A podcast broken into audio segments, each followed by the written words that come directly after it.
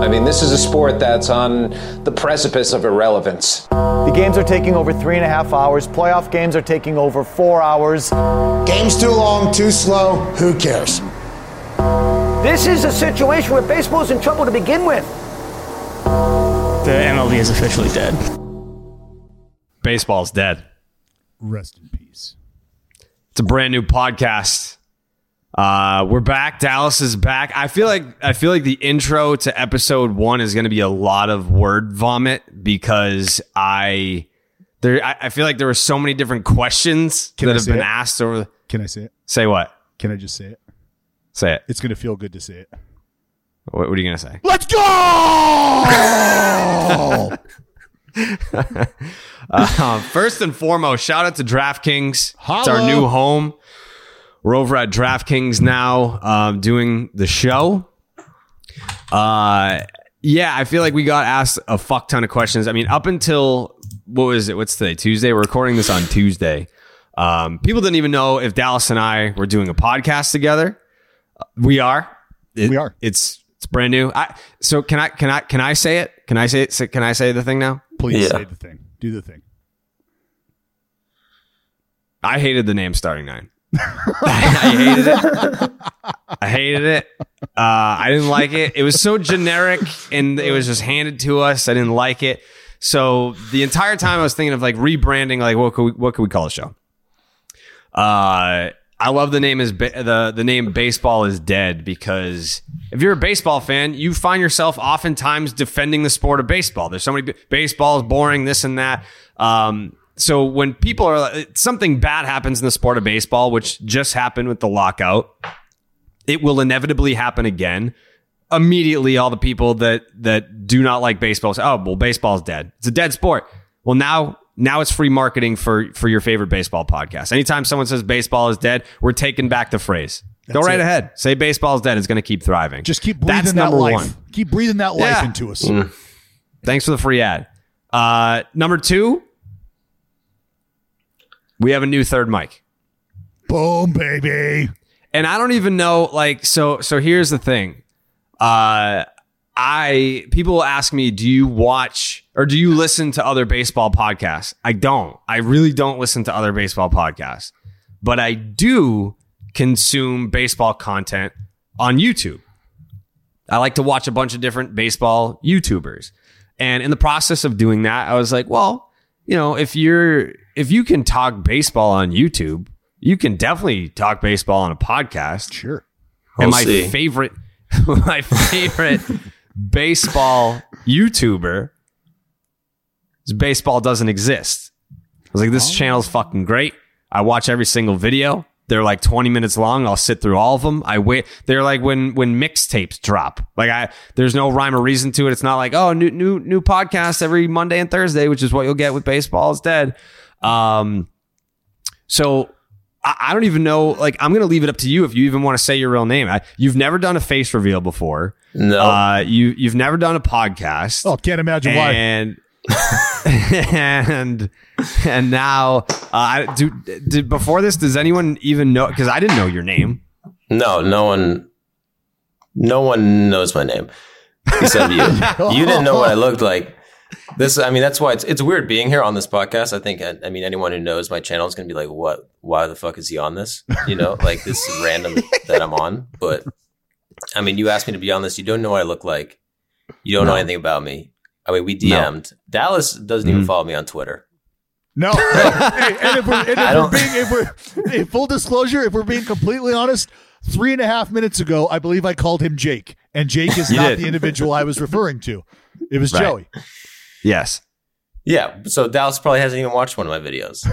If I, Have you have you done? If we're in the trust tree, no, I haven't. No, I haven't. Okay. Well, you're gonna have to do that. We'll have to make a video about him.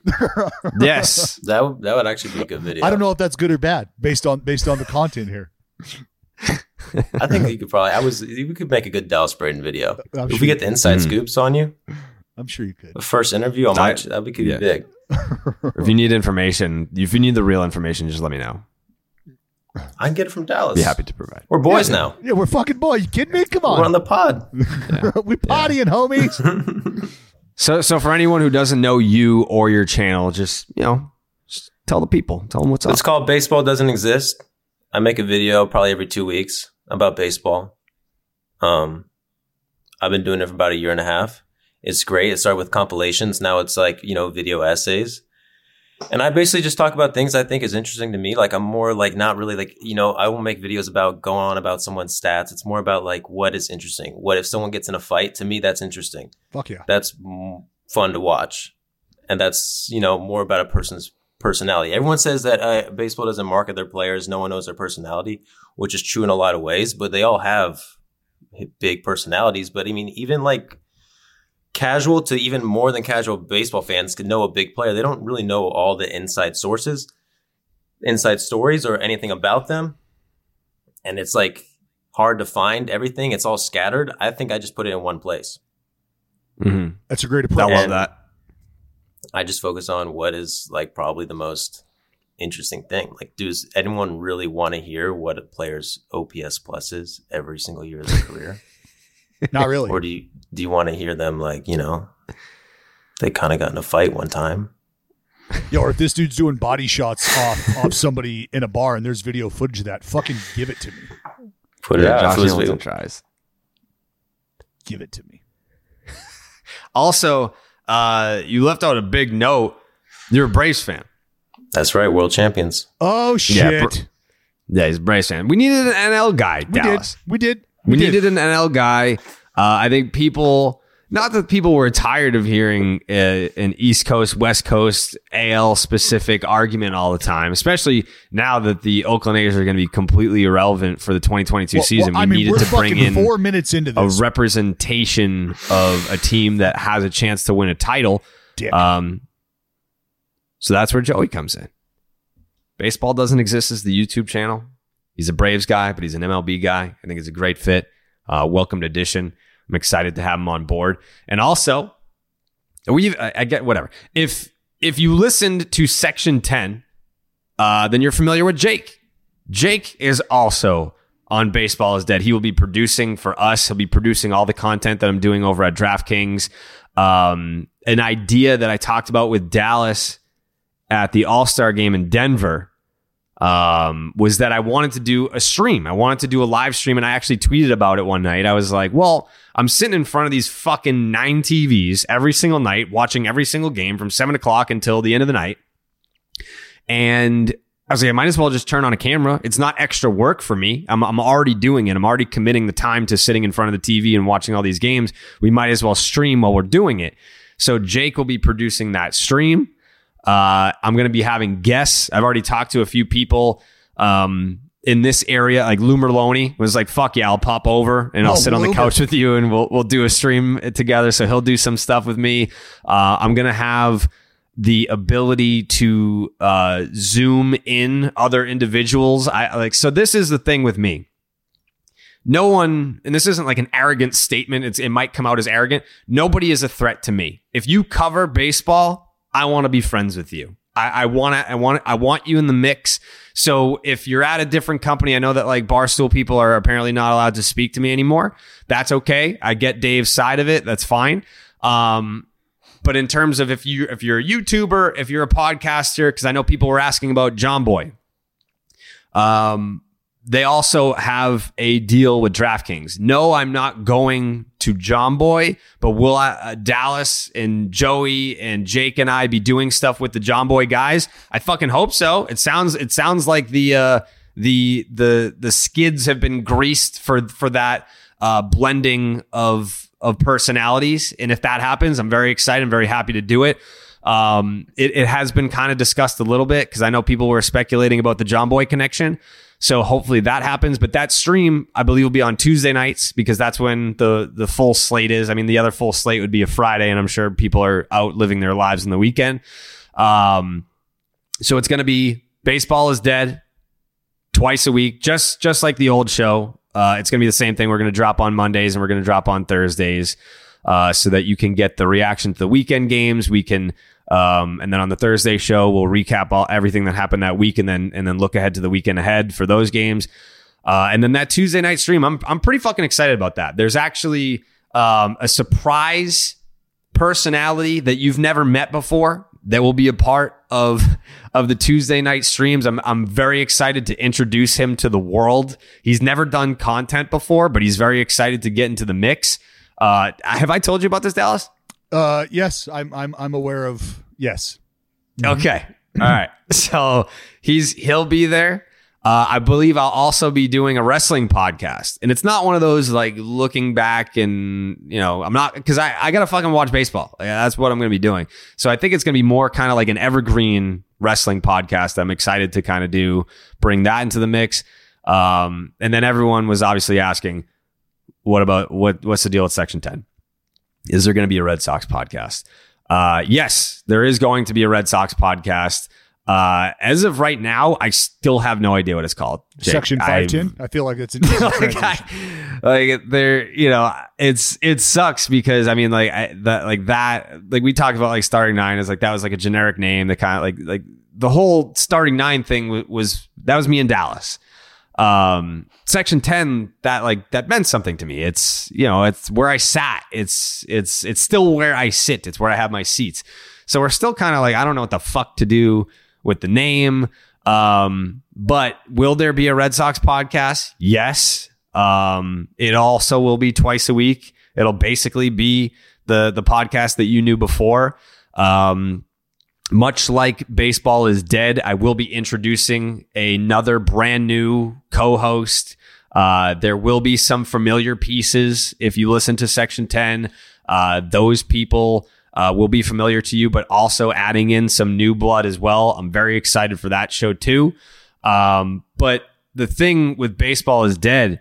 I think when we, when we started last year, really hyping up college baseball, like we're gonna have like it's like it says MLB podcast, but it's a baseball podcast. You Yes. know, like we we've got we've got friends that are now playing in Korea. We've got friends that are playing in Japan. We have uh, baseball like college baseball experts that we've become friends with over the last couple of years because you know I started to dip my my my toe in the water there. Dallas obviously has connections to people in the college baseball world, so there will be time for that. Uh, of course, we're going to cover Major League Baseball, but I think what you know the the lockout and the pandemic shortened season what it really opened my eyes to was like hey there's some really fucking cool baseball being played not just in major league baseball. And we'd love to shed some light on that. So we'll be doing that.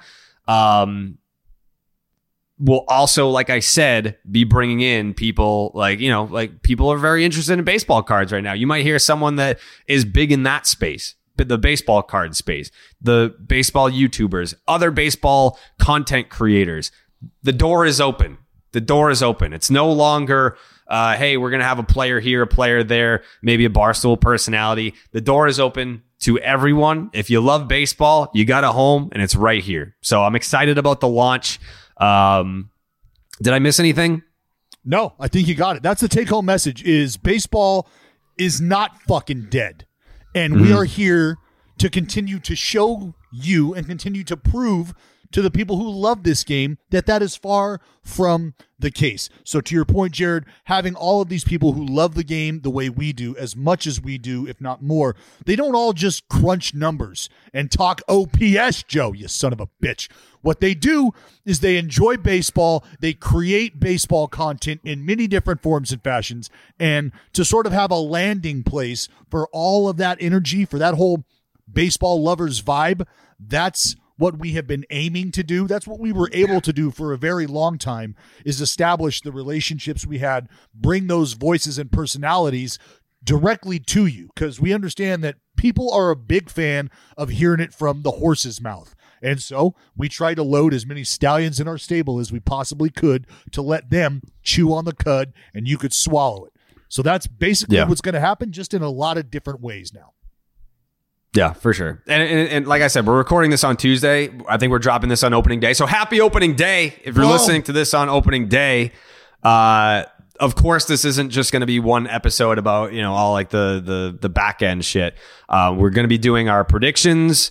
If you listen to starting nine, we every single year we'll drop our predictions and then we'll say that we're going to go back at the end of the year and see who is right and who is wrong. We never did for five, 17, 18, 19, 20, 21. For five seasons, I don't think we ever did that. So Jake, um, I'm going to I'm going to put you in charge of all of our picks. We're going to be doing divisions, awards, the whole deal. Maybe even we pick the pennant.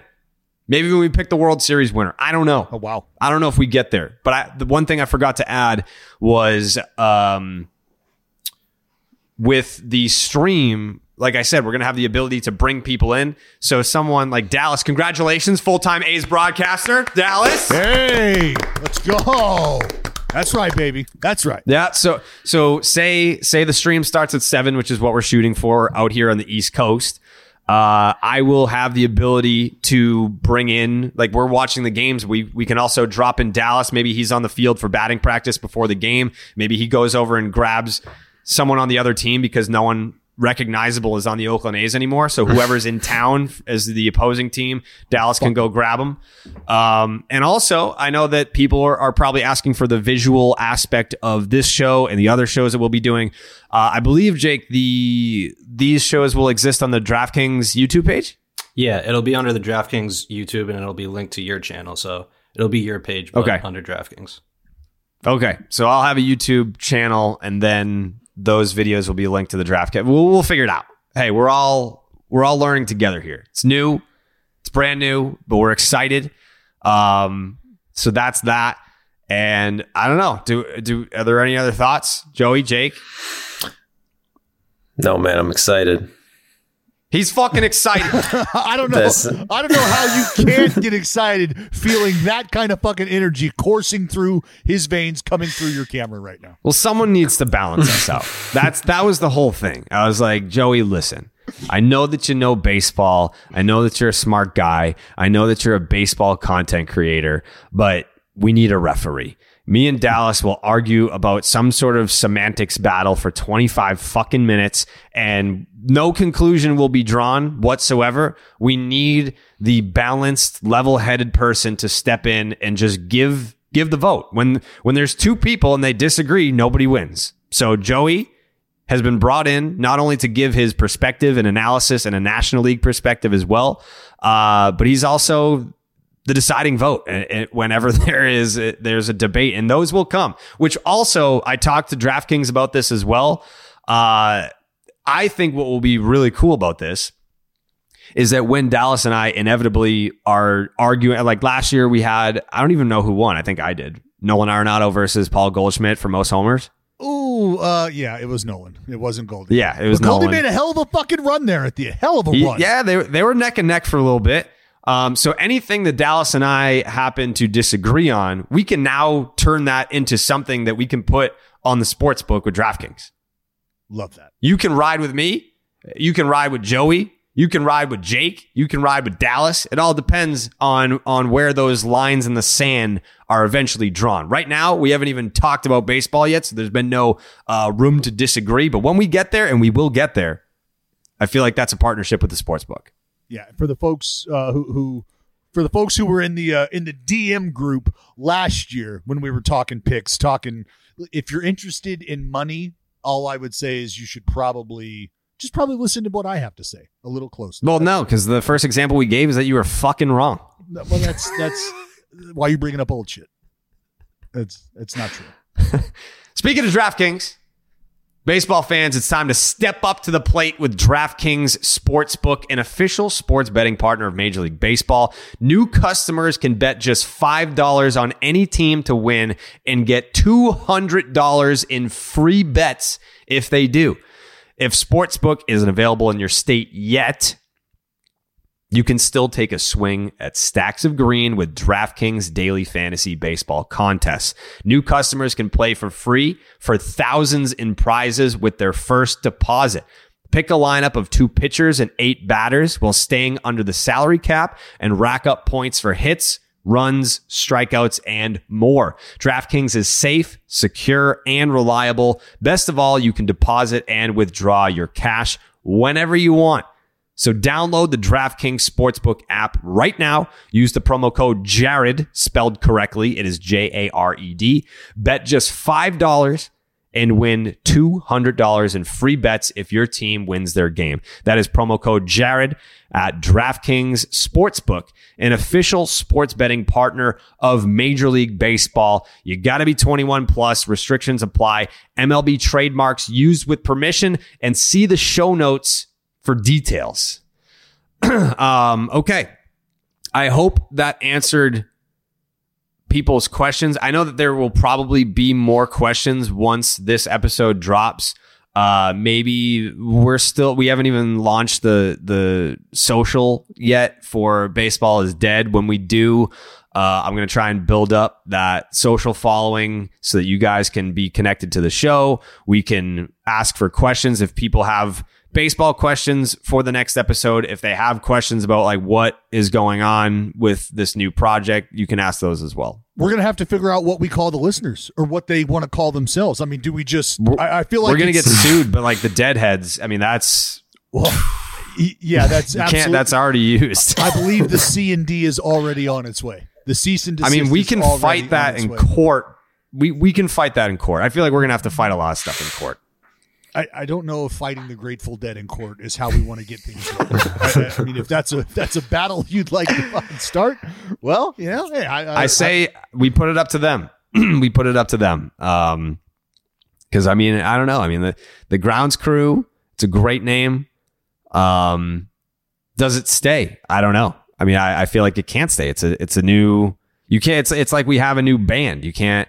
You can't start uh, Well- a new band if if the Grateful Dead started a new band with the original members plus some other members and called the band a different name, then you can't call them Deadheads. Yeah, but, but you got drummers and shit that float around from band to band, right? You got Yeah. bassists that float around. So it's it's not out of the realm of possibility for one group to just say, "Hey, you know what? That ship over there, that that ship doesn't look as sturdy anymore. I don't know that I want to sail on that ship any longer. Right. I feel like I want to get on this boat. I feel like I like where that boat's going and it looks comfy. And you know what? I'm familiar with the captain. He likes to have some cocktails. Uh, I want to ride with him. I want to ride with them. Yeah. We'll get there. I say we leave it up to them, unless I'm, No, I'm sure like maybe Joey could come from the top rope and be like, yeah, we should call it that. Call it. I don't know what to call them. I don't even know these people yet. That's true. We don't even know these people yet. This is all new. It's going to be so many new fans. It's going to be so many new fans. They're going to want to be called something else. I think. I think so too. It's a fair assessment. I think so too. Um, all right. It's fucking opening day. Hopefully, if you're listening to this, what a shitty and and uh, we'll we'll do the predictions first, and then the, we'll you know I'm sure that there's plenty of people that are like, well, you guys were gone for so long, and and Joey was never here, and neither was Jake.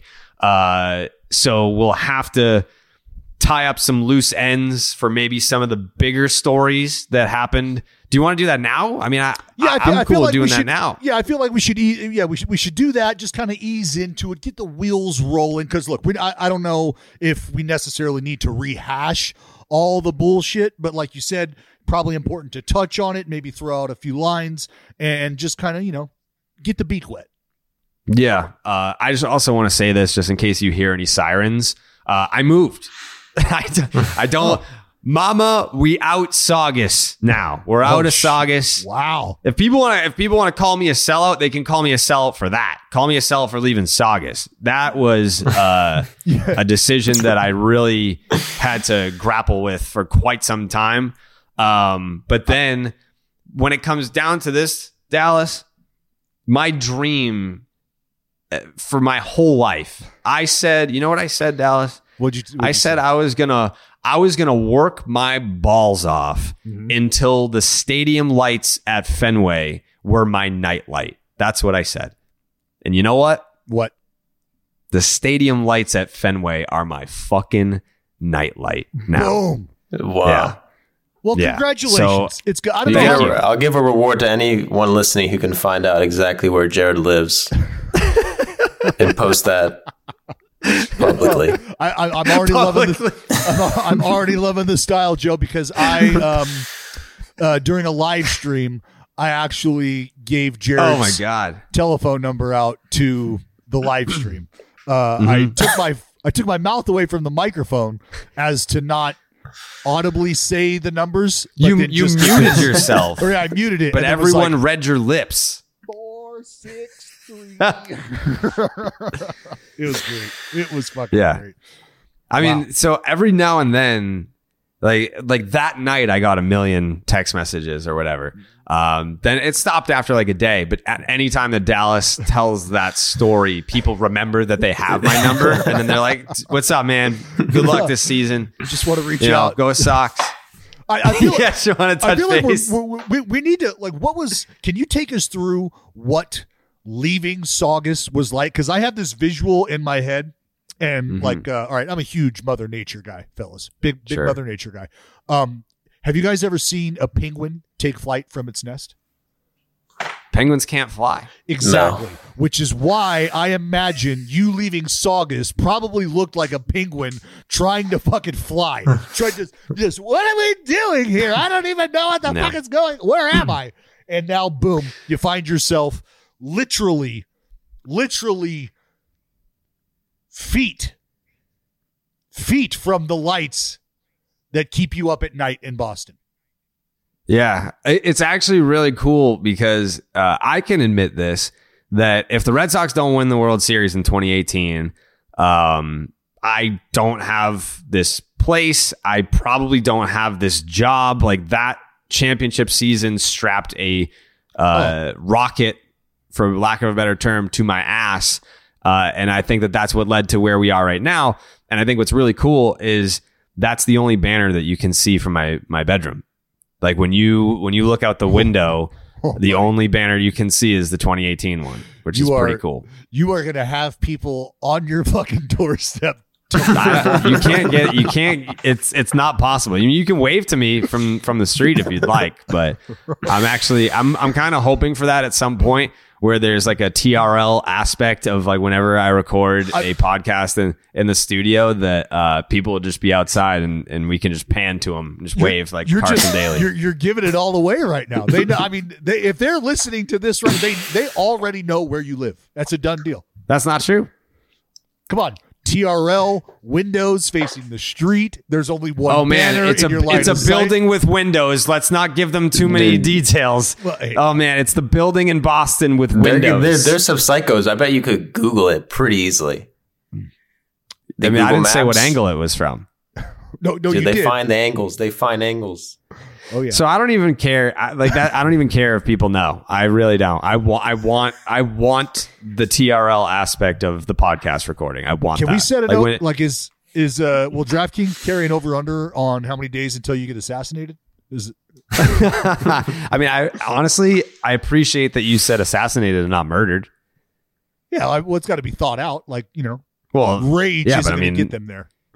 you can't. You can't be assassinated unless you're like kind of somebody. Look at you. It'd be a big story. Yeah. Yeah. I don't hate that at all. Um, but yeah, so if you if you do hear sirens, that's because I did move out of Saugus. Uh, I, I I feel like you know I I did New York for three years. It's it's not New York. It's not like it's city living, but it's not it's not Manhattan. Like that fucking sucked. I lived right in the shit in Manhattan. This is more like if I if I want to go get some of Ellen's home cooking, I can still do that. It's not that bad. Fuck off. Yeah, you don't want to stray too far away from them chicken tendies, baby. Yeah. That's like pretty much what I've been living off of is chicken tenders since I got in over here. They got some good ones over here. That's what Boston's known for, man. Yeah. It's good. Yeah. It, it's it's uh chicken fingers to Boston are like crab cakes to Maryland. Same thing. That's what they say. Everybody knows that. That's day one stuff. Um, yeah, I'm trying to just like rack off the brain like some of the things that that surprised me since the last time that we did a podcast together. I mean, first and foremost, Carlos Correa going to the fucking Minnesota Twins is what sticks out to me. And also that broke at what, 3 a.m. Eastern? right. But, Yeah. but I was awake. like, is that play? Is that? uh I mean, but think think about the structure of the deal, though, right? It's a three year deal, Yeah, opt outs Opt-outs after every every year, year. right? right? Yeah. So that is quite literal. I mean, again, shout out to the Hefe who gets that done for him. Uh, but like you, you've you've got to. He switched to Boras, right? Yeah, you you've got to think that that is purely about understanding what the market is right now and the idea that if these other guys are locked up long term and you are not, but you also provide yourself the ability to not only, I mean, because what he, he got a bag, was it 105 mil What- or what is it? Yeah, he's like what the fifth highest AAV ever. Yeah, so it's not like he's quote unquote missing the bag, uh, but he's got an opportunity to get a very, very large one should he perform and say, you know what, I don't like the way the next two years look. Uh, and based on the market here, based on whoever else plays my position and is in this free agent class, I like my odds even better this year, meaning 2023 or whatever it may be. So, yeah, he has three chances. yeah, he's got three exactly, Joe. Three chances. Like, and this is a dude like straight up. When you think about culture in baseball and like an organization and who's at the tip of that culture's spear, who was the guy who was the forward face during all the scandal bullshit? Right, the guy telling people to shut their fucking mouth if they don't know what the fuck they're talking about, like just dropping f bombs all over Kenny Rosenthal. Like it, it was it was Correa. It was that dude. He was telling everybody. So for him to just leave, it it kind of feels like like you look around, And you're like, all right, well, what is what is this club all about now? Did they lose their identity? Did they? And I don't think that's necessarily the case. I think it's very clear that they lost their vocal leader um, in, in the Astros. But for Correa, I think it's a it's a point where he gets to test the water. He gets to go out and perform in a different environment. And honestly, when you think about the three opt outs and you think about him going to Minnesota, whether or not you like their chances to play bonus baseball in October, is there any thought that just getting him out of Houston, which inevitably would keep the the question marks surrounding him if he were to have success like oh well are they still doing is he still you know what i mean? Like if Correa goes out and rakes and just balls that's going to be something that people are talking about still. As tired as that drum might be of getting beat i think it's still something people say. So maybe just maybe there was a thought to say you know what? Let's get you the fuck out of houston.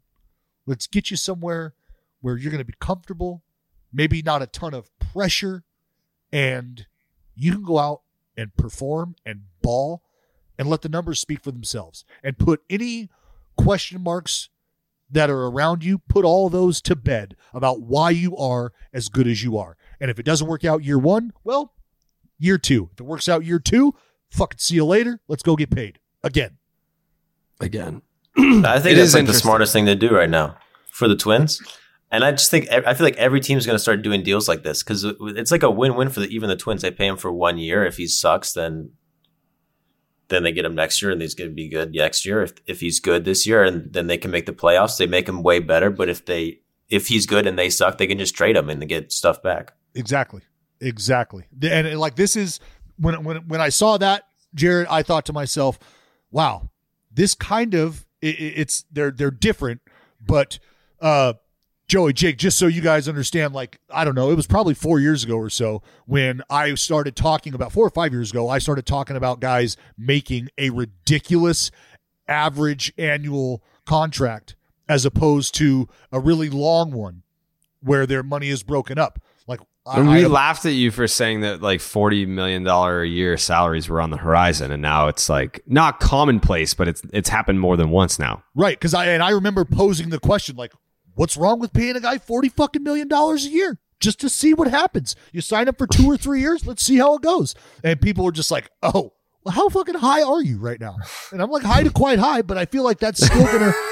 I feel like that's still something we should talk about. I feel like that's still something that could be entertained down the road. And now here we are. So, yeah, that that did that did. I was like, "Wow, Correa, Minnesota, huh?" He must he must be a Minnesota. he must be a he must be a Great Lakes guy. Yeah, I don't know. Yeah, I mean, do you do you think it really moves? again, Obviously, we're, we're going to get into the division predictions later, um, but I was looking at some of the odds. No, it doesn't. and I- I was surprised. I mean, they're they're plus five hundred. They're they're the second most favored team They're over the Detroit Tigers, who are also very much an improved team. Like the Minnesota Twins have the second best odds to win the Central this year. I was shocked because the yes, plus 500 for the Twins, plus 750 for the Tigers. Wow. Makes sense. Yeah, I and and I mean it's Correa is a great player. Like there's there's nothing that I'm gonna say besides I fucking hate him uh, to take away from his on field play. Uh, I mean he's an outstanding player, uh, but I was stunned to see that the Twins were now more favored to win the Central than the Detroit Tigers, who who very much went out and they were already uh, last year. I feel like they didn't get enough love last year for the team that they or for the season that they had, uh, and then they made more improvements. And then you're going to have some other guys there in Detroit that are going to take some steps forward. And yeah, I mean, I don't, I, Oh, we'll get I, that. I can't say I agree with it. Yeah, we'll get to that. Yeah, we'll we'll get to that. We'll get to that. Um, trying to think of like what else, what else? It was such a blur going from our last podcast recording until now, and, and a lot Well- of things obviously happened. Well, well, one thing I uh, one thing I would like to address is for the folks, uh, the Braves fans. Um, I I I had to do a trust tree video when uh, when Matt Olson departed Oakland. I, I wanted to make sure that A's fans, as they do, understood what was happening and where we're going and how it's going to feel. But I also wanted Braves fans to realize just how fucking good they have it. Joey, eyes and ears. I fucking need you here. You're getting rid of Freddie Freeman. Getting rid of. I, I don't even like that that that verbiage there. Like you're saying goodbye to Freddie Freeman. Okay? Because I know there's a lot of talk about, well, if Freddie wanted to be a Brave, he could have been a Brave. There's a lot of things. Uh, fucking save that shit. All right? Guy's got to get paid. Um, and he wants to go home. Wants to play in LA. He could have got paid more in Atlanta. Well, but but it, it not not in the confines and the comfort of his family being around him at home, like the guys from California. Like, what do you? Come on, come on. But That's again, that that's that's that's that's why you guys felt the way you felt about Freddie leaving because I can't argue with numbers, and the numbers say there might have been more money there in Atlanta. Is that fair? That's fair. Okay. But what you need to realize is what you're getting in return. Who is coming through that door? It's not like you're getting two high level pitching prospects and a kid in A ball who hit 20 that also plays first base, and we'll see how it pans out four years from now. You're getting the best first baseman in baseball to replace your old first baseman who was really damn good, very fucking good, elite level talent good. But you're getting someone better. Yeah, I did agree. yes, I said it. You're getting someone better. Way better. Freddie Freeman's washed. He sucks Ooh. now. Damn. Those are- strong. He's a traitor. and now he's on the fucking Dodgers. Oh. He's washed. Honestly, though, it's like I think as a Braves fan, everyone, I mean, all the Braves fans, it's like such mixed emotions because you can't hate Freddie Freeman because everyone loved him for like 10 years. And now, but I think this kind of was like, kind of like, and I, would you see what Chipper Jones said? Chipper Jones like kind of came after him. Like, oh, dude. Trust me. Like, like I mean, Chipper's the guy picking up your boys in fucking snowstorms. You know what I mean? Like, come on. Like, hey, Freddie, you okay? I, I, I got you. I'll, I'll, hop on the back of the quad, bud. We'll make it out of this thing. and to Braves fans, if Chipper Jones is saying it, you know, like he's Jesus. Right. So that, I was gonna say that's like that's like the, from the mouth of God Himself. That- So, but I mean, honestly, like I, I love Freddie. See, but when I saw him, like wh- when he's in the Dodgers uniform, it's fucking, it's gross, and it's like, it makes you not like him, which is so hard because you know you gotta love him. Everyone loves him. Nicest guy in baseball. I got to be honest though, that blue, that blue makes his eyes pop, and It's- it's like, shit. and he looks he looks like he was born into. There's gonna be there's gonna be pictures surfacing, I'm sure, of him in a Dodgers onesie at some point as a little fella, and now it's just it's just full circle, full circle. So fucking suck on it, Joe. Wear it. Uh, but He- he's Canadian. he's not even like he doesn't even like Cali that much. He's not really a Cali guy. He's actually Canadian. He's played for the Canadian national team. And uh, honestly, according to Chipper Jones and a lot of people, does he even want to be in LA more than Atlanta, or is it just that's how it happened? They traded for Olson with like, I think Freddie Freeman wanted to be on the Braves. Do you think he's? I mean, I think I, obviously he's not like gonna be depressed because he's in LA. It's not bad. right, I think he'd rather be in Atlanta. I think it just went wrong. I think it was like a lack of communication. like how how how bad does that sting to feel like you could have had the guy that you love, right? Because if if we're, if we're just calling a spade a spade, giving you the opportunity to either keep Freddie Freeman or welcome somebody new into the fold, regardless if it was going to be a Matt Olson, which in my opinion is the only other caliber player you could bring in to be like, "Ah, well, all right, if we don't have Freddie, at least we have like how how deep does that cut if it's just a matter of like if it comes out later like well freddie we we we, we didn't get back to freddie in time and and when we did like we we thought that we had this lined up but it wasn't that way and and because we didn't get the phone call like i was in the mountains what if what if double a drops that on you like oh sorry i was i was on a fucking ski lift and i didn't get freddie's text and I I felt at that point, by the time I got down the bunny slope, it was time to make a move, and I had to get another first baseman. I mean, it's not good, but I mean, I- with Olson, for me, I just think Olson. I think if you're just looking at numbers, you take emotions out of it. I think Olson's like younger player, like arguably just as good at higher ceiling because he's younger. Like it's on a better deal. It's, it makes more sense to have Olson. I think you have to make that deal. Also with Freddie, he literally just won the World Series, Right. which gives him like, which gives the GM Anthopoulos like a huge leeway. Like people, that helps so much. If they didn't win the World Series, they're probably it's what it's a different story. It's like what the fuck. Right. Why do you get rid of Freeman? But they everyone trusts this guy now. And I think, And I think it was a smart thing to do. How do you say no to that? Like you don't even know Freddie Freeman's going to say yes. Who knows? Maybe he does want to be in LA, and then you're going to tr- you can get Olson. What if you say no to that, and then Freddie goes to LA, and then you're fucked. The Braves they have no one at first. um, Garcia. I, I, I, I got to ask you this: uh, What was the initial feeling when you see Freddie Freeman show up in a? Was he wearing a fucking suit or a tux? Was he, He wearing, was a wearing a suit. Yeah, Yeah. He's Yeah, wearing a he's wearing a suit. suit. Just Yeah. his glove in hand. Like I don't know if he did that every year at Braves camp. No man. I don't. I don't remember. I don't know what fucking Freddie Freeman was wearing. He's usually kind of like a low key guy. You don't really see him. You don't really see Fred. L.A. media's got a big free agent coming in, but it's not like they're filming Freddie Freeman walking into. Oh no, he was he was waiting for that moment, Joey. He was waiting for the moment that he could finally start to put the duds on, that he could finally start to be celebrated the way he's going to be celebrated in Los Angeles. A group of people who are going to appreciate him. Los Angeles Dodgers fans, Joe. Los Angeles Dodgers fans, they appreciate generational talent Yeah, when they the- get it. And when they get generational talent, Watch Joey, it. they don't let it go.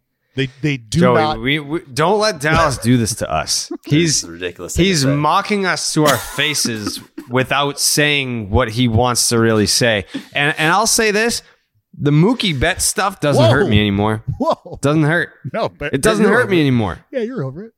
I'm over it. I mean, the Dodgers, the Dodgers have personally attacked the both of us by taking our franchise players and then eh, giving them monster like money immediately. But like the whole thing too with with the Matt Olson thing to Dallas's point, if you're a Braves fan, it I get it.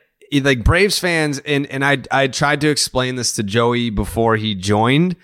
Uh, we have a large Braves fan contingency that listens to this show. I mean, it's a brand new show, but I'm saying from before. Yes. Uh, if they carry over, great. Welcome back. We love you guys. Congratulations on the World Series again. Uh, but if you take your emotions out of it, like I'm looking at this from both sides, if you take your emotions out of it, what makes the most baseball sense? Is it giving Freddie the bag to stay, or is it trading for and then extending for a long period of time? I think Dallas's assessment of best first baseman in baseball. He's a he's a elite first baseman, one of the best first basemen in baseball objectively. Is that the right move? Getting the younger guy who has an excellent skill set. He can hit for average, hit for power, and he's a platinum glove over there. Crushes uh, versus yeah, it, like I think from a baseball standpoint, the Braves did what was best for the Braves. But what I also said to bringing it back to, you know, what happened with Mookie Betts and the Red Sox, I get like baseball is fun when because you have these emotional attachments to the players and Yeah. you get sentimental about the players. When you look at what happened with the Red Sox and Mookie Betts and, and the luxury tax and the penalties and uh, you know if they ga- if they paid him thirty million dollars a year, it really would have been like paying him hundred million dollars a year. So from a baseball standpoint, the Red Sox did what they had to do, and I understood that. But it's still like you can still say things like I miss Mookie, like I love Mookie, I wish Mookie was still here. You can say those things while also still understanding that the Red Sox made the best baseball decision that they could have. And I think Braves fans are in a similar boat where it's like, yeah, I fucking miss Freddie Freeman. I wish he was still here. I wish it didn't have to end like this. But did the Braves make the best baseball decision that they could have made and all that? I think that they did. I think that they did. Yes. Well, there, there's going to be, I, I promise you, it's going to happen. There's going to be a week in the season where Matt Olson just goes off. He's going to hit, I mean, in seven games, he's going to hit, he might hit fucking eight homers over a seven game period. And he's mm-hmm. going to make plays defensively that you just didn't see coming. Like, like you're like, cause you're looking at Oli, how big he is, and you're going to watch him move, and you're going to think to yourself, how the fuck did he just do that? Like, that's a big dude. How did he, how did he turn that? How did, and he got back to the bag? Like, holy shit. You're going to, and, and then you're going to go, yeah, we got what, six more years of this? Eight more years of this? I'm into that. I am. The Braves, mm-hmm. the Braves are playing are paying Ozzie Albies, Acuna, and Olson to go, combine this year less than the Mets are playing Scherzer. Th- yes. Th- And that's why that's why this move for Olson, like that's why you're able to make that move. That's why you're able to do that is because you've got Ronnie and you've got Ozzie on the ridiculously team friendly deals that you have them on. That's what allows this quote unquote baseball decision to be made. And counterpoint, I can understand why Braves fans would say, or their rebuttal would be, well, that's why we give Freddie the money because we've got these dudes on team friendly deals. We can afford to give that money to Freddie. What, as a fucking thank you? Like he's got a trophy, he's got a ring, he's got the money. Now you just want to what? Pay him the next six years for what he just did for you last year? That's where cooler heads have to prevail. And whether you like it or not, it feels like they did. Hmm. Yeah, it just sucks because it's Fred. You wish you just want it to be a player that you can hate on the other team. Sure. It's just like it wouldn't be. It would be way better if it was a guy you could just be like, yeah, fuck him, he left. He was hmm. kind of a dick anyway. yeah, you can't But- you can't do that with Freddie, man. He's You know. he's so likable, he's so lovable, and and that's what at, at, at the end of it all, I do feel for Braves fans. Um, but just knowing what you have coming, what you have already in that room in in Oli, you're you're fucking spoiled. Mm. I don't know why I my brain went here for for the next topic, but Kris Bryant to the Colorado Rockies. It's, What? It not, but it's like like that being. I mean, my first reaction was, can someone please explain to me what the Colorado Rockies organizational philosophy is? Like you gave all that money to Nolan Arenado. You said that you were going to build a winner around him. Didn't do that. Traded him and then also paid to have him play against you. and then and then not only did you not have this crop of talent just fall from the sky and be like, "Oh, we are in a position to win now." So like, let's go get another premier third baseman. You just fucking paid Kris Bryant just to pay Kris Bryant. Time out. Trevor Story's no longer in the building either. Correct. Okay, so when you when you and and they didn't they didn't trade him either. No. So you knew that you weren't going to keep Trevor Story. You knew that you had already pissed off your fan base, which by the way, I feel like Rockies fans don't get enough love. Uh, if you go there, it's a beautiful, it's one of my favorite ballparks. gorgeous. They show out. Rockies fans show out, and they might just be there because they have that like little treehouse thing, uh, like that little bar area. Like people will go just to go to the bar. The fans show out, right? So they exist. And you you trade Nolan Arenado, who said, "I want to be here. I want to fucking win here." And you're like, "All right, life." yeah, I want to be here for fucking life. All right, cool, dude. Have fun in St. Louis." what? And then you just pay Kris Bryant, who's objectively not nearly as good as Nolan Arenado, and you let Trevor Story walk, knowing that he wasn't going to stay there. when you could have traded him and at least got some pieces to help build around the fucking random ass Kris Bryant I was signing just for the future. Say, build around the iconic Kris Bryant that you just went and locked down for the. What is it? Is it a fucking eight year deal? it's a, yeah, it was hefty. Yeah, it was like 184 maybe. But that's that's the crazy part when you when you ask what is the organizational philosophy? Where are we going? What are we about? I seven seven for 182. seven for one eighty two. Uh, I mean, for fuck's sake, when you Full no trade. It feels like, and I'm gonna I'm gonna say this out loud. It feels like the Colorado Rockies have still not been able to identify what it is they need to do to put a winning club together, understanding where they play half of their games at, because that's a very real factor into how they have success. Why or why they don't have success, whether it's on the offensive side where you bang at home and can't quite figure it out on the road, or you just get your tits lit at home on the mound, but are able to keep the ball down and spin it a little better at sea level, and you have success on the road. They just haven't quite figured out how to mitigate those two things. Like, how, how do we how do we get better offensively away and how do we pitch better away or can we figure out how to make our guys better at home can we think like can it just feels like they haven't I, I don't know if it's a lack of effort trying to figure those things out because i do believe that there are advanced metrics that would lead you down rabbit holes that would allow you to identify guys that you could plug and play and maybe even platoon to get you the kind of performances you're looking for on a consistent basis. But god damn, when you have a Nolan Arenado and a Trevor Story and you end up paying one team to take him and play against What was you, it? 50 million? Fifty them million 50 dollars they 50 paid million? the St. Louis Cardinals.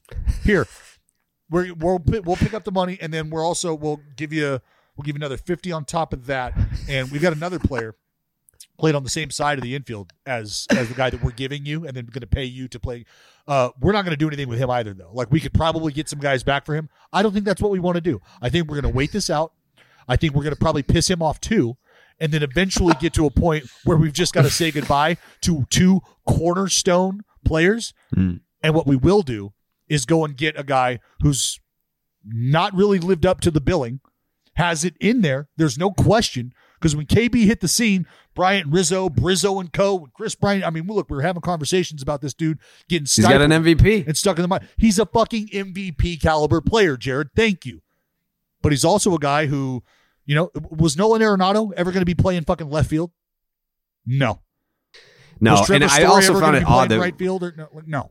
Maybe I don't know. He's an athlete. I, I could see him. I could see him going to the outfield. Uh, but the the thing is, uh, I thought it was odd when Kris Bryant went to the Giants, and you heard the reports coming out of San Francisco that they just like weren't impressed by him. Mhm. And then he goes out and he gets this mega deal from the Rockies, which I I don't know. It it it's it's like office space. Where, Like I would love to sit down the executives of the Colorado Rockies and just say, What is it that you do here? what would you say you do here? like what? Like I just I don't get it. I feel bad for Rocky fans. Uh, you know, you had a pretty, a really exciting group. Uh, very recently to now, it's this where you're being openly mocked for not having an organizational philosophy, and it could not be more apparent um, after this past offseason. Um, kind of jumping around here, I, I did want to hit on this because it was funny. Uh, I was driving back from the Kevin Garnett jersey retirement ceremony at the Boston Garden. And I see a tweet pop up on my phone that Josh Donaldson had been traded to the New York Yankees within within 35 seconds of that news being broken. I FaceTime Josh Donaldson. He answers the phone immediately, and I'm looking at him right in the face. And I said, I just want to be the first person to say, fuck you. and he's like, What are you talking about? I was like, you you just got traded to the Yankees. And he was like, what? He's like that. What? he's Like that's out there. Uh, so Josh Donaldson to the. I mean, that was. I did not see that coming. Um, I still think that he's gonna be. If, if I mean, obviously with with Donaldson, love him, but like we obviously this the conversation steers to health.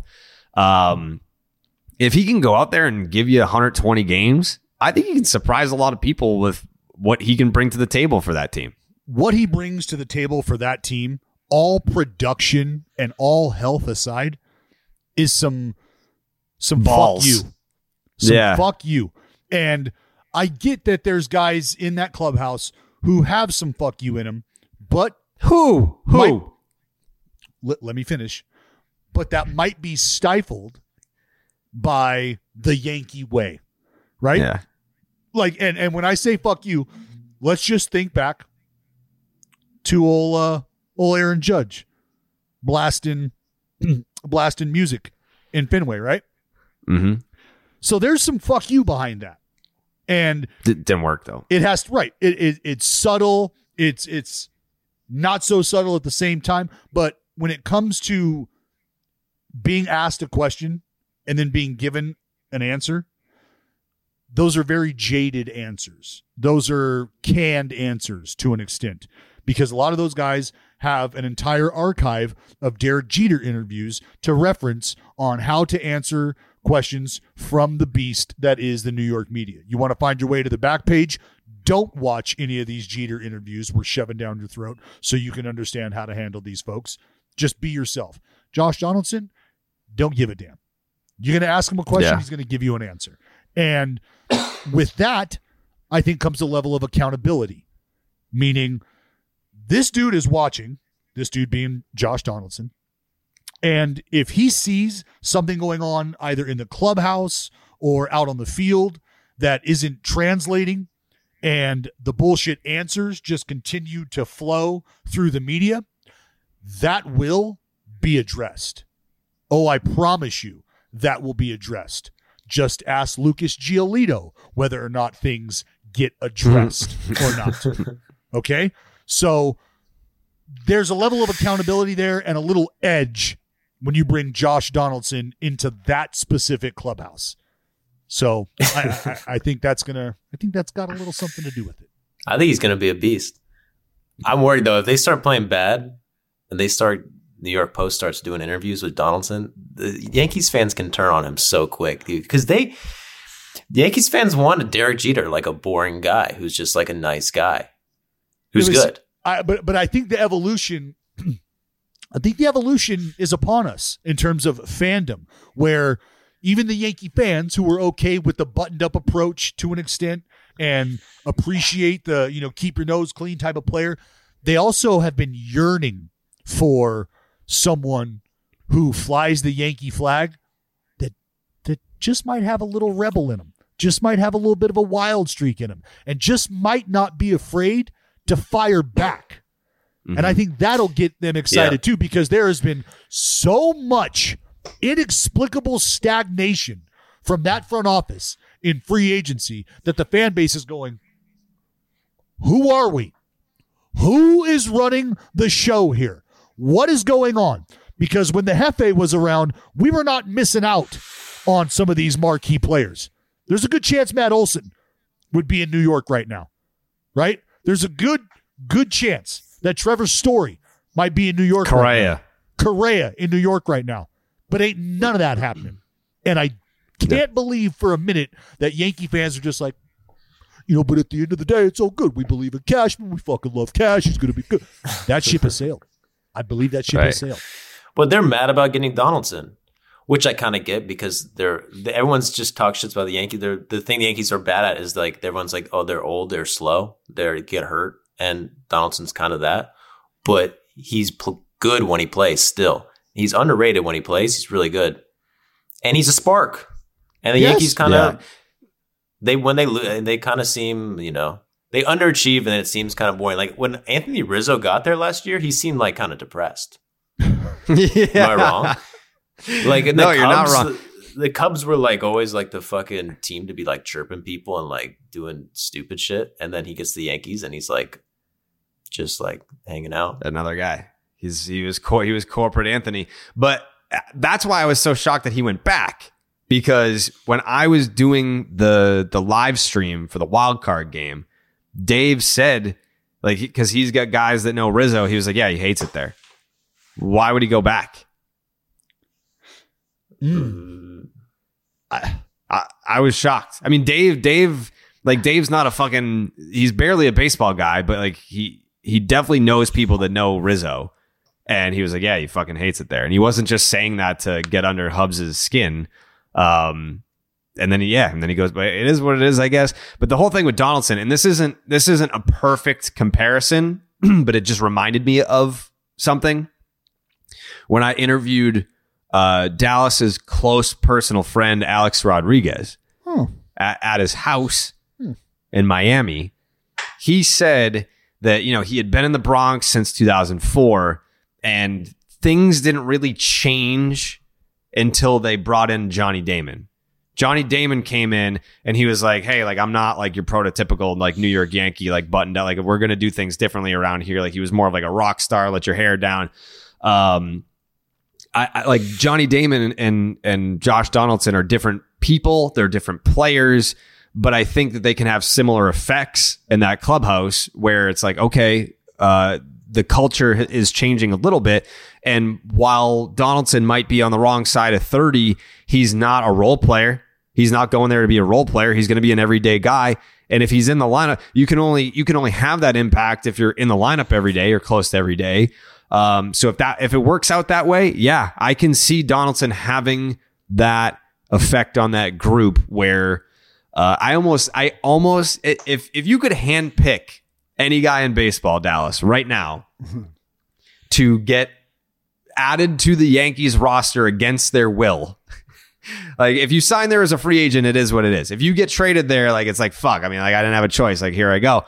Any guy who would get added to the Yankees against their will to show up and be like, what's the fucking deal with the facial hair thing? like you as a grown man, you're gonna tell me to shave my fucking face. I was I'm going to use a word here disappointed. I was disappointed that Josh Donaldson showed up and was like, Yes, Mr. Steinbrenner, I'll shave my face, Mr. Steinbrenner. Oh, shit. Yeah. Yeah. Hey, trust me, that I was was, part of- disappointed. that was part of the initial exchange that I had with JD as well, because he, while getting crushed by you on FaceTime, was also having to deal with me texting him right at that same moment. And the first text I fired off was, You've changed. You have changed. Yeah. I don't even mm-hmm. know you anymore. And he was like, Come mm-hmm. on, bro, blah, blah, blah. Like, you know, just trying to trying to defend the whole thing. And that that was what I thought. I was like, this is gonna be the dude who's finally going to bring the Yankees into the new era where it's okay. Like fuck the mustache stuff. Like do what you do. You're a grown Yeah. ass man. Do what you do. But no, we see those little rosy fucking baby cheeks of his. oh God, it, it, it brought me back to his rookie season out in Oakland together when he was a fucking when he was catching bullpens. Oh, Yeah. old, old JD the bullpen catcher. yeah. So it's it's You a- know what it is? I, I got a spin zone for you. If it's if it's a situation where it's like be the change you wish to see in the world, maybe Donaldson's like, you know what? I don't fucking care if the Yankees change. Like I in his heart, he's he's still a Blue Jay, I feel like. So it's like, yeah, I don't give a fuck if the Yankees change their culture over here. Like, you know, you guys want to fucking be babyface pussies, then go right ahead and be babyface pussies. Yeah, I, I don't know if he's uh I don't know if he's looking to become the next uh, Yankee great, if you will. No, I don't think so either. I don't think he gives a fuck. Um, but I'm excited to see what impact he can make on that on that group. Um, w- one one thing that uh, we have just saw take place, I believe it took place last night. When you start to talk about, as you did, things that you know have transpired since we've last been together. Um, I have been beating the drum of giving the umpires microphones Oh, for I don't know how long. You do speak things into into uh, I- I reality try. a lot. I try. And I, I got to tell you, seeing Teddy Barrett last night explain what was going on to the fans, and and I'll, I'll say this: yes, there are going to be some just standard answers, standard responses, standard lines that the umpires are going to be given in in an effort to condense and simplify the language and the response that they're giving you because baseball is very intricate. There's a lot of detail that goes into game situation and why things are happening and you know why this rule is in effect now as opposed to not being in effect like you know the force out rule. They, just not not rule but why is it a force out versus a tag play? You know, are- we really going to have the umpires trying to explain all of that in real time during a game? I don't think so. Um, that's going to be for the folks who are watching the game with somebody who might know a little bit more. Maybe that's your responsibility to just really dive in and explain. But giving the umpires the opportunity to just explain what's going on is going to give people that aren't a quote unquote diehard glued to the TV every day watching six games a day. It's going to give them the opportunity to hear from the folks who were umpiring the game why what they just saw happened and why it was ruled the way it was. From there, the game action is going to continue. The folks in the fan or the folks in the stands are going to be able to have those conversations. The folks at home are going to be able to look to their friend or whoever they're watching the game with and have it explained a little bit more instead of just going, "Hey, do you did you what uh do you care to explain this to me? What the fuck just happened?" That's hopefully going to go away or at least have a large chunk of uh, of sense taken out of that. Like you're going to know now what's going on. So it's important to me as somebody who wants to make sure that people understand the game because I under, because I know that if you understand something, you are more likely to come back. You're more likely to revisit, which means you're more likely to be a regular consumer of, as opposed to sitting down, watching something, having no idea what happened, and then getting no explanation. Like if that just continues to happen over an hour and a half or two hours with something, you're probably like, you know, uh, what the fuck? I don't even know what the fuck I'm watching right now. Like I'm, I think I'm good on this. And baseball lasts almost four fucking hours a game these days. So you can't imagine folks being too excited to sit through a three, four hour window of performance having no clue what's going on. That's like going to a ballet blindfolded and go, going, hey, you want to, what just happened? What, what just happened? I got a question for both of you. Um, what what moment in baseball history do you most wish that this had existed before? The infield fly Braves when they were playing the Cardinals. What year was that? In the playoffs? 2013? I think 2013. Do you remember that? Fly ball was at second base. It was like a, yeah, shortstop. It was like an infield fly. It was like a bullshit ass call. I don't even know if they had replay though back then. But I mean, I'm worried, dude. If they start doing stuff like that in a park and it's like a big game and it's a bad call and they just say like why it's a bad call and they could die. Well, th- this is where so I they could they It could could happen. potentially that could be a life threatening mistake.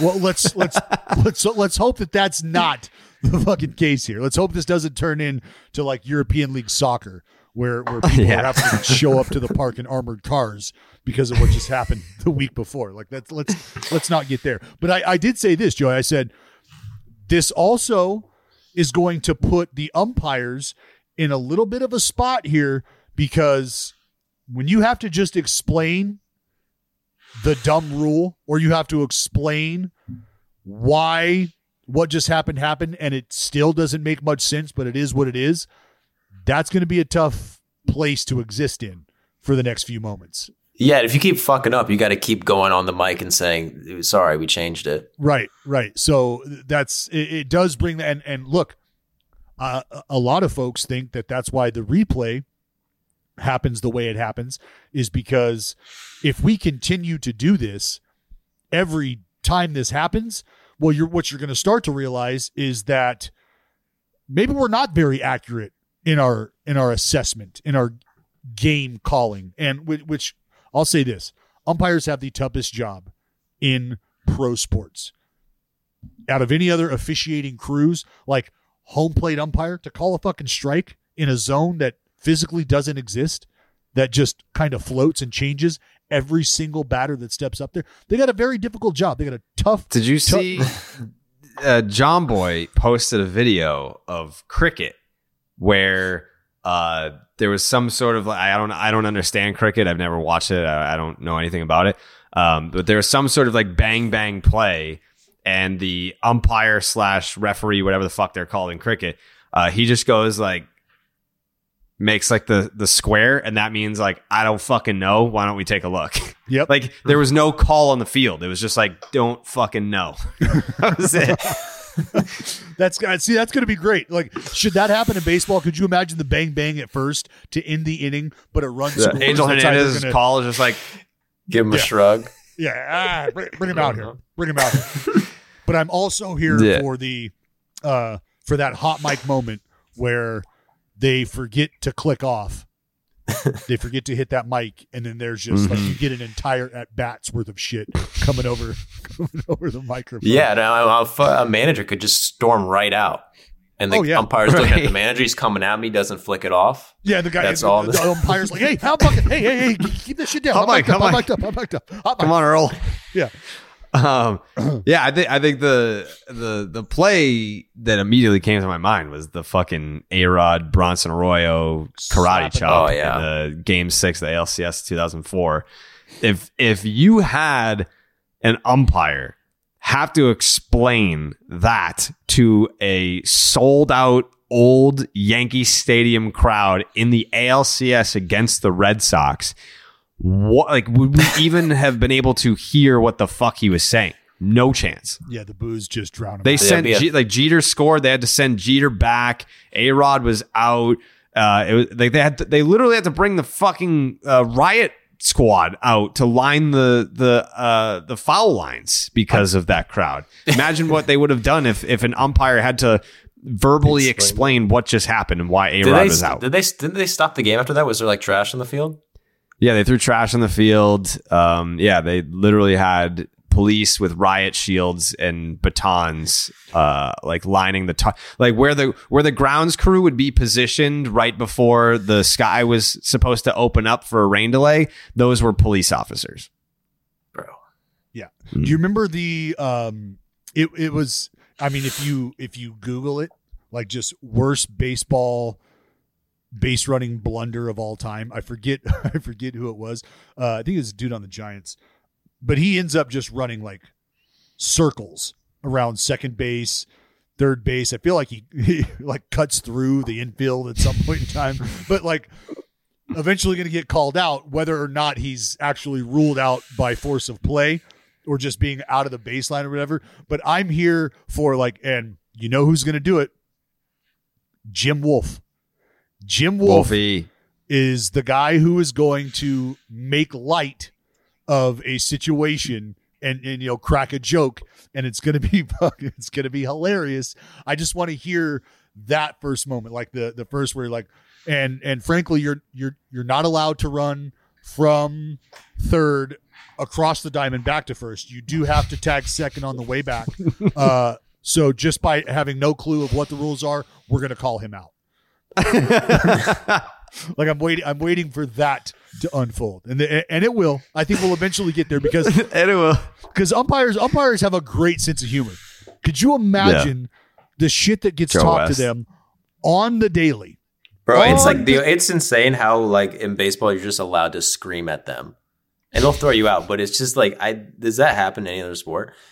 Uh, well, yeah. There's there's Where give you're and take. allowed to just fucking scream and it's hilarious. Well, think about think about the star like star players in the NBA. Like think about the reaction like LeBron throws out when he gets called for a foul or something goes against uh, the Lakers.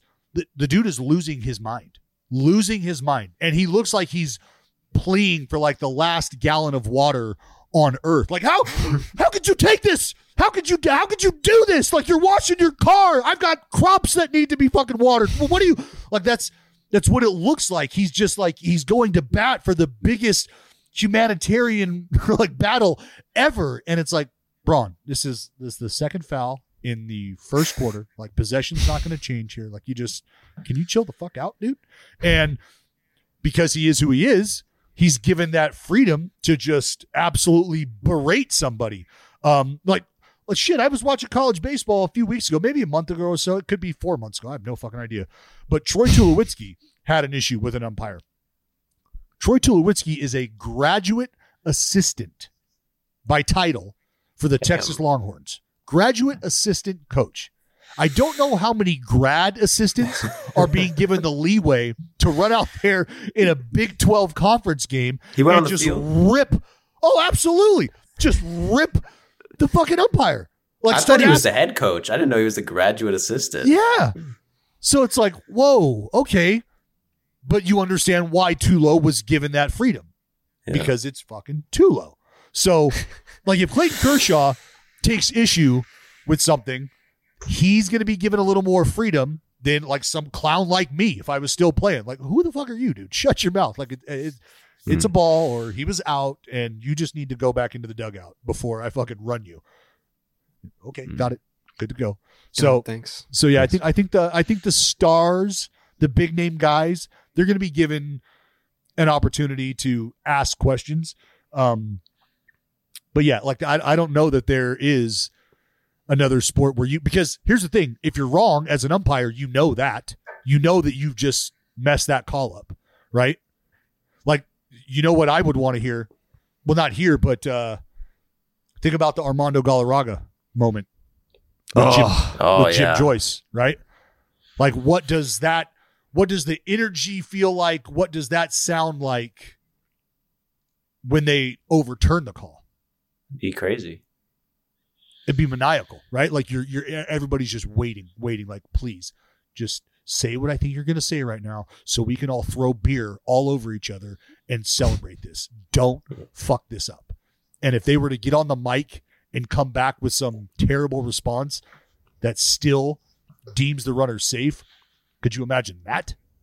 Holy shit! Yeah. Well, I'm excited to see it.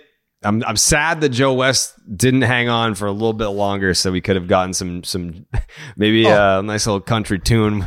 I mean, Joe West purpose. with with a with a a PA Oh, mic with access to fifty thousand people. We would have gotten some great moments. Maybe he'll come out of retirement. I could see him doing that too. I was going to say he'd Um, be sending flyers out to people like it was his concert. like, come Yeah. check me and the boys out on Friday. We're going to be in New York at this little place called Yankee Stadium. Make sure you're there for Um, the seventh inning. I don't know why I thought of this one off the top, but Justin Verlander going back to the Astros, it doesn't Oh. do a ton for me other than he was more than likely, I don't know if he was a spider tack guy, but he's definitely a sticky stuff guy. I want to know what he looks like with, with like this is this will be the first time that he's thrown a, a baseball on a major league mound since the crackdown. Uh, I would think that, and this is sticky stuff aside, but if you're somebody who has utilized data to refine your craft and to take your repertoire to the next level, then places that can appease that, places that have that kind of data and that kind of analytical power, you you want to be aware of those places. Those are places that are on your list as an elder statesman, free agent, pitcher type. Like, where can I go to maximize my shit?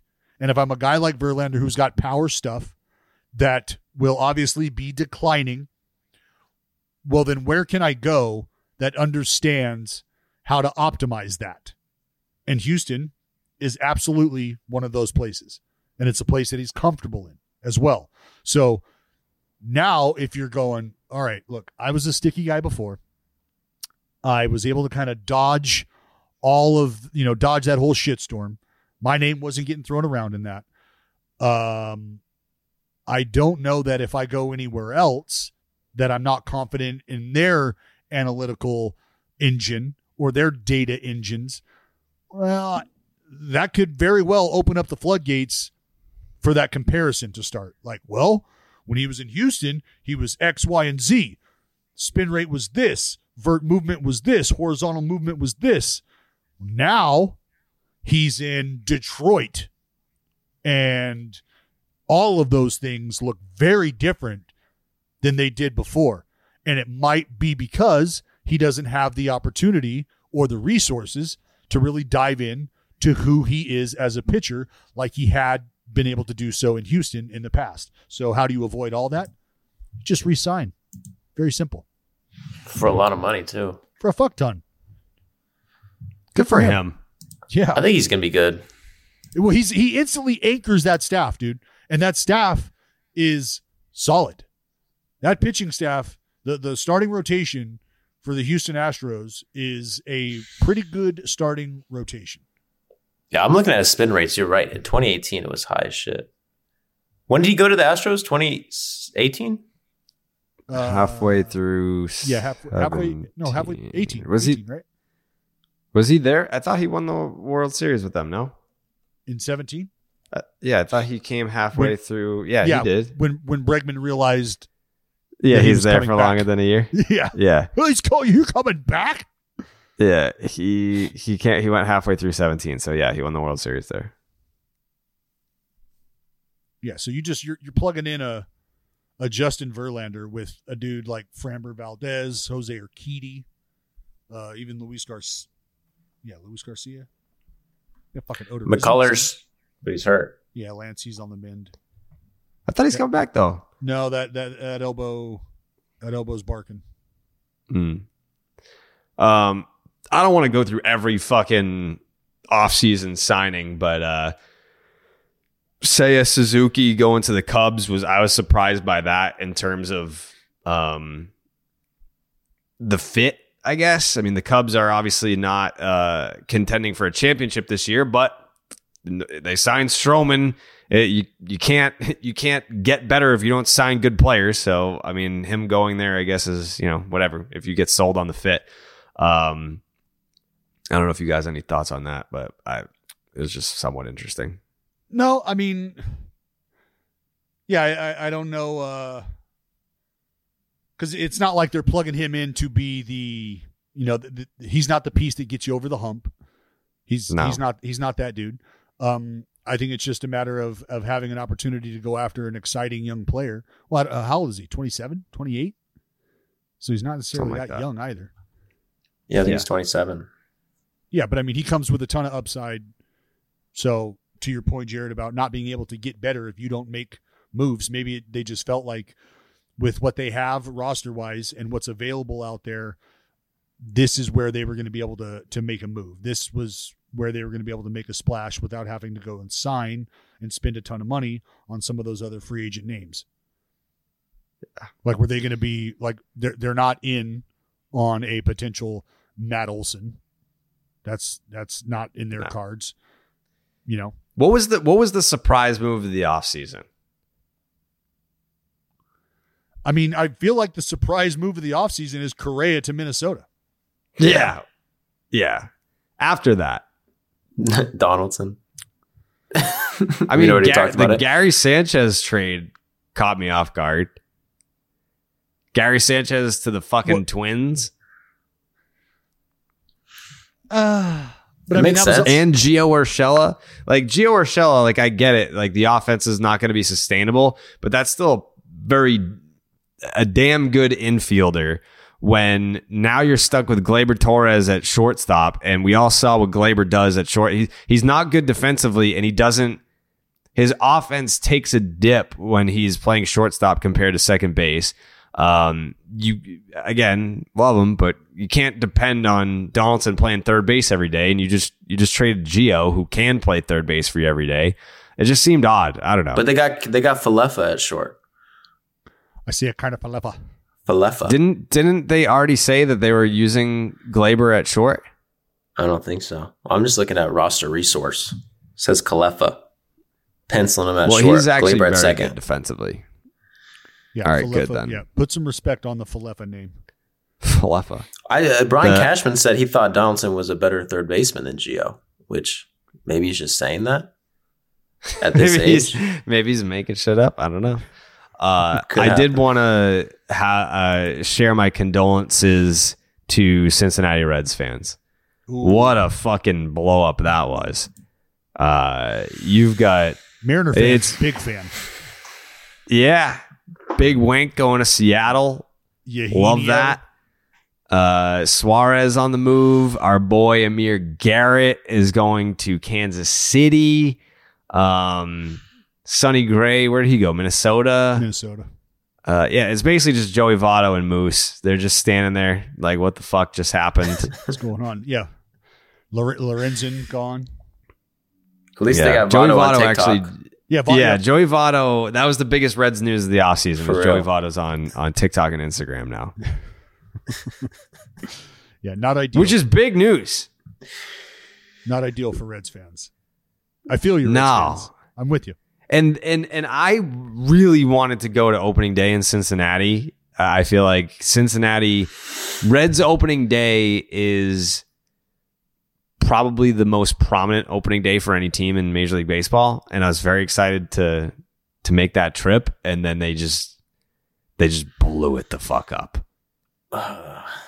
It is unrecognizable in Cincinnati, and that sucks because they were right there. I mean, like that that team in 2020, that team was built to win.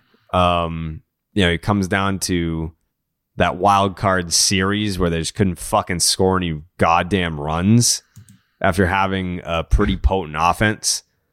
Um, and it ran into some good pitchers. That's what happened. no doubt. No doubt. Credit to the Braves.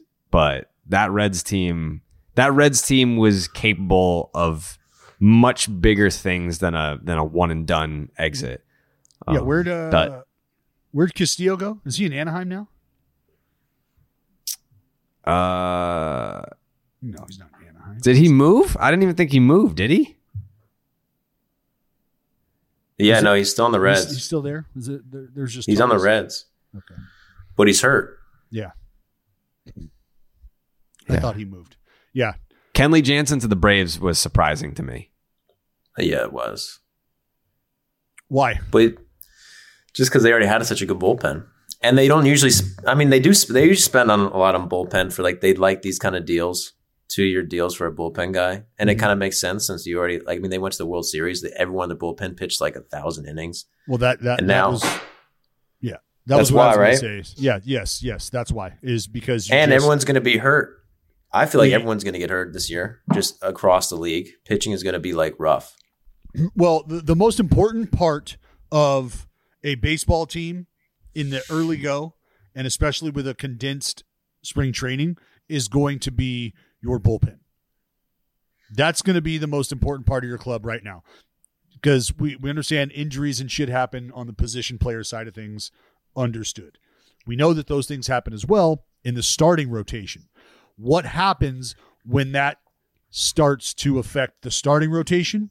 Well, the bullpen starts to get worked, maybe overworked, and maybe starts to run into more innings earlier than they would like to. And so now the importance of execution from that group down there is massive and has a huge impact on how your team does over the first month, maybe month and a half of the season. So the bullpens across baseball this year specifically are what you got to keep an eye on and what I think front offices are going to really try to keep an eye on just in terms of keeping guys healthy, who's performing well, and how do we keep that going without running guys into a buzzsaw. Yeah. And that's just like the new meta in baseball in general. Like, let the guy pitch five innings, put in the bullpen. It's Yes. like, oh, it's becoming like almost as valuable as starters. Well, and that that's where, and thank you for saying that, because it'll circle ball the way back around where you're going to go. Well, we got all these great dudes in the bullpen that we can run out there. You know, after we get four or five from our starter. What do you say we start to look for those guys who can give us like six, seven, maybe eight to start the game, and then, and then we won't have to wear that bullpen out the way we do wow, could we be ahead of the curve here? Identifying some starting pitchers.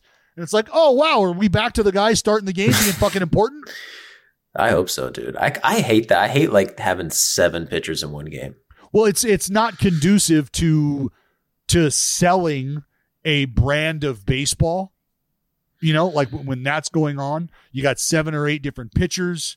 We know that the game regulation is is nine innings, so you're talking about moves, you know, every other inning, and there's just no flow or consistency to a game, and you're not getting those matchups that you want from you know the big horses on the mound against the stud player, three or four A- ABs against one guy. Like that just doesn't happen.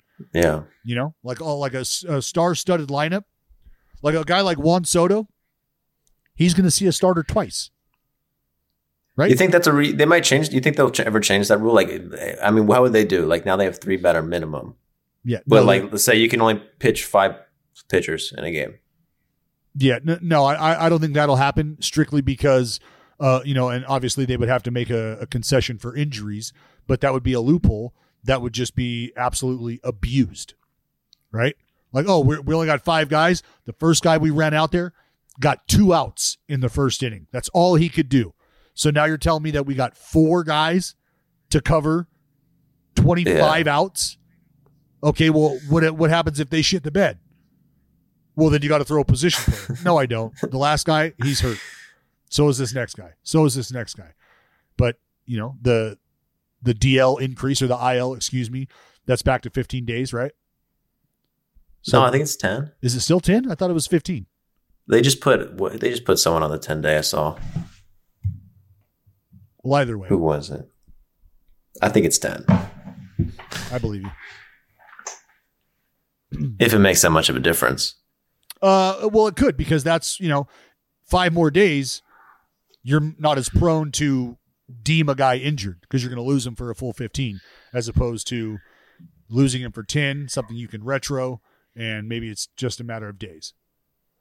What did they do that for COVID? Why? Why what did they switch that for? Um, I, I believe just because of the way that bullpens were getting used. Because if you're a major league manager and you're a front office, you're doing it wrong if you're not looking at your AAA bullpen as an extension of your big league bullpen. Yeah. And teams become privy to that and really start to understand how to utilize that, right? And now you're watching all of that player movement. And then we can get into the whole CBA stuff about, you know, guys being able to be optioned because you can't option a guy more than five times. Yeah, that's an, how often does that happen though? Uh, well, I was optioned eight times my rookie year. Fuck. I got a buddy, Jerry Blevins. He was optioned eight or nine times his rookie year. Damn. It happens. It fucking Not anymore. No, not anymore. Nay, nay. Uh, any rule changes that got you guys all excited? No. The bases, they're going to be big. It's going to change everything. It's going to be sick. Yeah. It's going to be crazy. I, I whatever. I am here for a more athletic game. Don't get me wrong. I love I I appreciate where it's coming from. Whether or not it holds up or whether you know whether or not the impact is felt. Eh, I don't think so. If you're just not a team that has athletes that can run, you're not going to do it. And you're definitely not going to sell me if I'm on the fence by telling me that the base is now an inch and a half closer.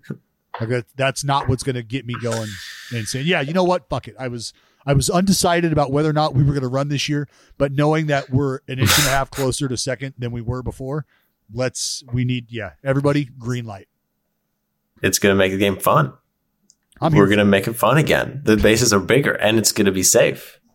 Yeah, But honestly, means- I think with any uh, rule change, like I, I always just feel like who cares for like most of them. I don't know what it is, but I just feel like they're always like super small, and I'm always like, yeah, just do it. well, like if you think about the the mound meetings, you know, the mound visits thing, not a big deal. No, Not a big deal. Everybody was up in arms about it. Not a huge deal. The three batter minimum, uh, it does impact strategy, but it is replaced with different strategy, right? So the strategy of being able to go left, right, left, and match up like that, Well, now it's we know that this dude is going to have to face at least three. So, do we plug him in here and now, or do we wait and try to plug him in here? And so there's strategy still involved there.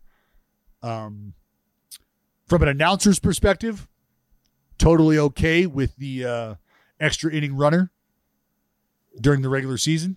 Same. I love that rule. Like I feel like I'm the only one. Everyone's like, "Fuck this!" Like, I, it's like less uh, fair, I guess, more random, but it's like so much more exciting. Well, it is it is instant action. Yeah, There's no denying that. Meaning when your team is in a tie ball game and the 10th inning starts and you've got a guy on second base, you're you're not walking to the fridge. You're not going to go to the bathroom. You're going to sit there, you're going to watch this. I'm watching this because the game could be over right now. yeah, and it's more fun to watch extra innings than regular innings when that happens. As a third party, like if you're not, if your team's in it, it's like kind of like, oh fuck, you know, Sure. we're gonna get screwed. Mm-hmm. because the guy in second. But if you're watching a game, remember the Dodgers versus the Padres last year went like 14 innings Yeah. till like 4 a.m. Eastern time. Mm-hmm. mm-hmm. It was lit, but also it was also like people were like, "This is getting boring. No one can score." But it's like that's what it's been like forever, and people want to go back to that. But it, uh-huh. it it wasn't that great. Extra innings games aren't that great. Yeah, I mean, I from a player's perspective, the argument has always been we've worked really hard to get here, meaning it's one one through nine, or maybe it's zero zero. So our pitchers have worked their ass off. There's been some outstanding defensive efforts behind us. We're not ready to just shit can all of that to stick a guy out there on second and deem all of that hard work basically useless or unnecessary. And the response is, well, if you don't make those plays early, they score runs and we're not here right now. So it wasn't useless. It did mean something. We're just kind of expediting the the action here. We're speeding that up now. So So you're saying players don't like that? Like don't like the run on second? yeah, there's a there's a lot of players who and, and I don't I don't want to just put words in their mouth or, or label them purists, but there's so much work, Joey, that goes in to keeping a team at bay. Like, could you imagine stifling the Dodgers for nine innings as a pitching staff? And then you're the dude who rolls out there for the 10th inning, and your first game action after watching the boys do what they've done over nine innings starts with the dude on second base.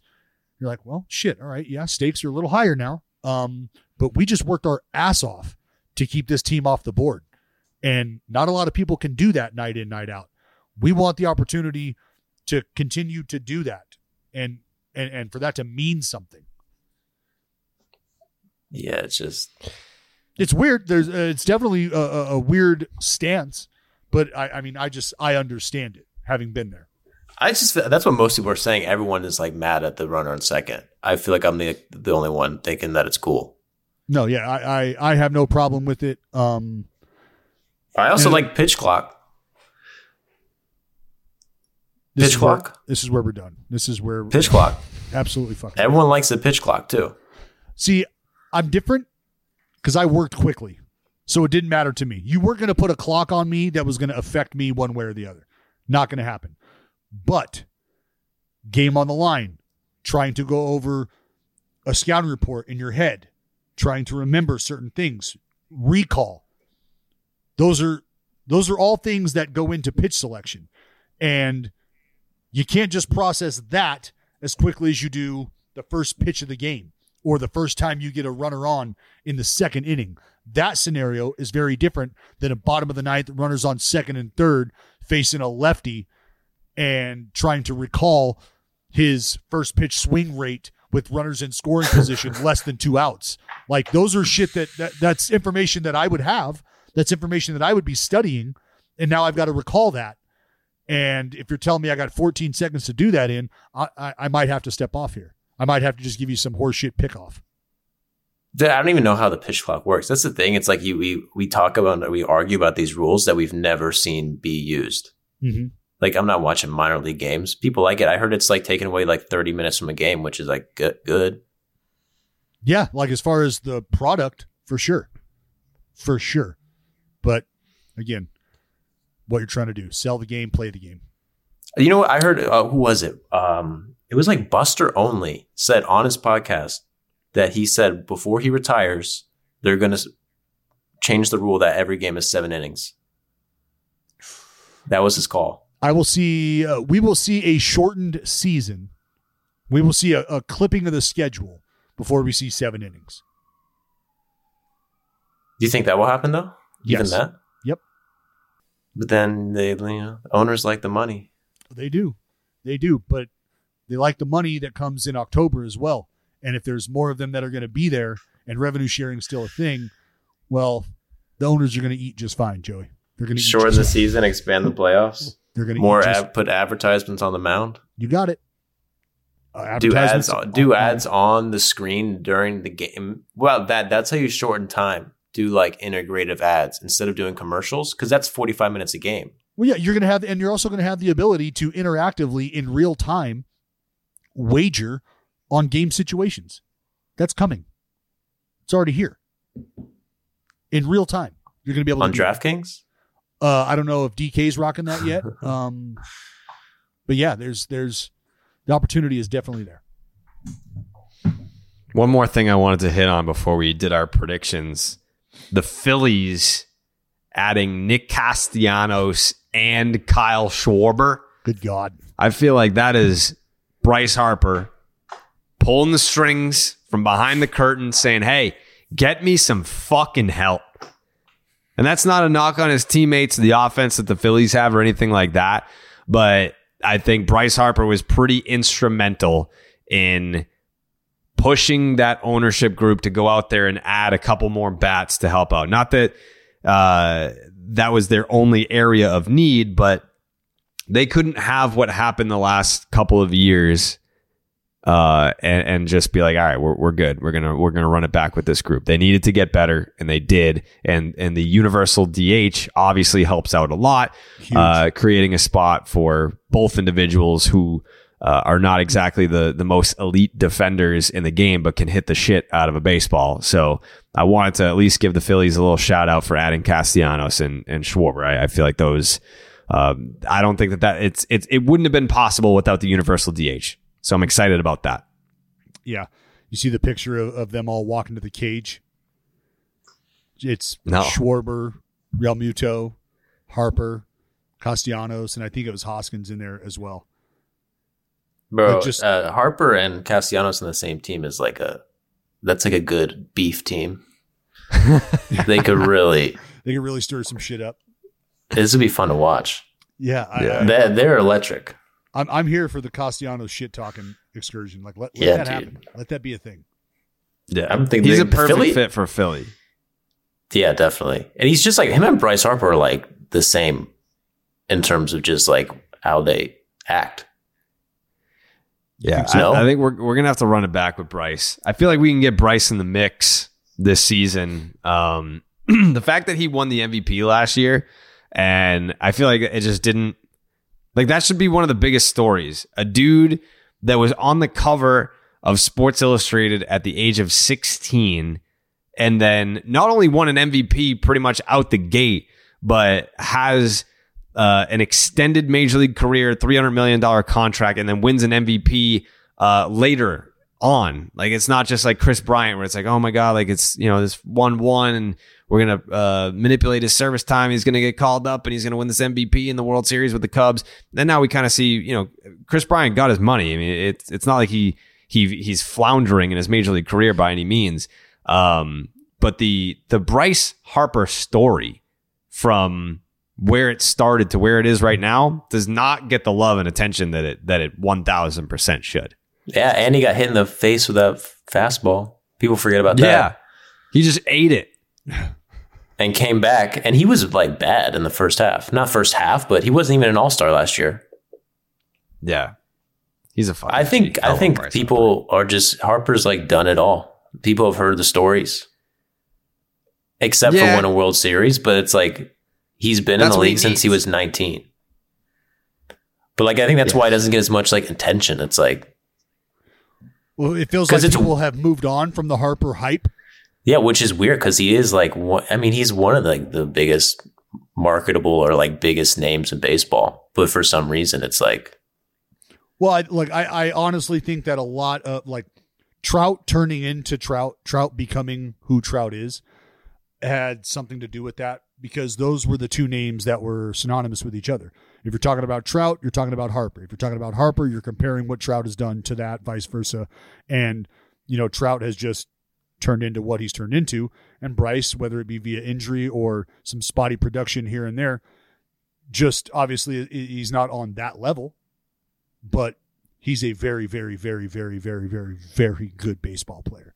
he's one of the best. An elite. I think maybe people just like Bryce Harper can only people just like to hate him. So if he's good, people don't want to pay attention. Sure, I can see that. I can see that. All right, let's go, Krabs. I'm itching for prediction.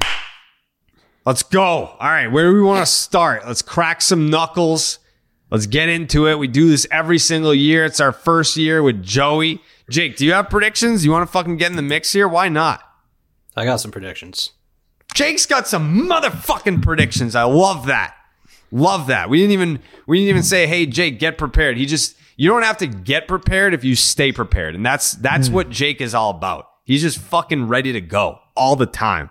Uh I say Dallas.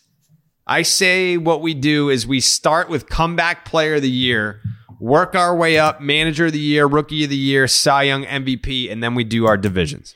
Does that sound good to you? Oh wow, comeback player of the year. We're starting with comeback player of the year because we've never done comeback player of the year, I don't think, in our predictions, but it's usually a storyline that we follow throughout the duration of the year. We're trying to like April comes along, someone's hitting 380 that was was garbage the year before. Maybe they're coming back from something, some sort of adversity, which is uh, another part of it.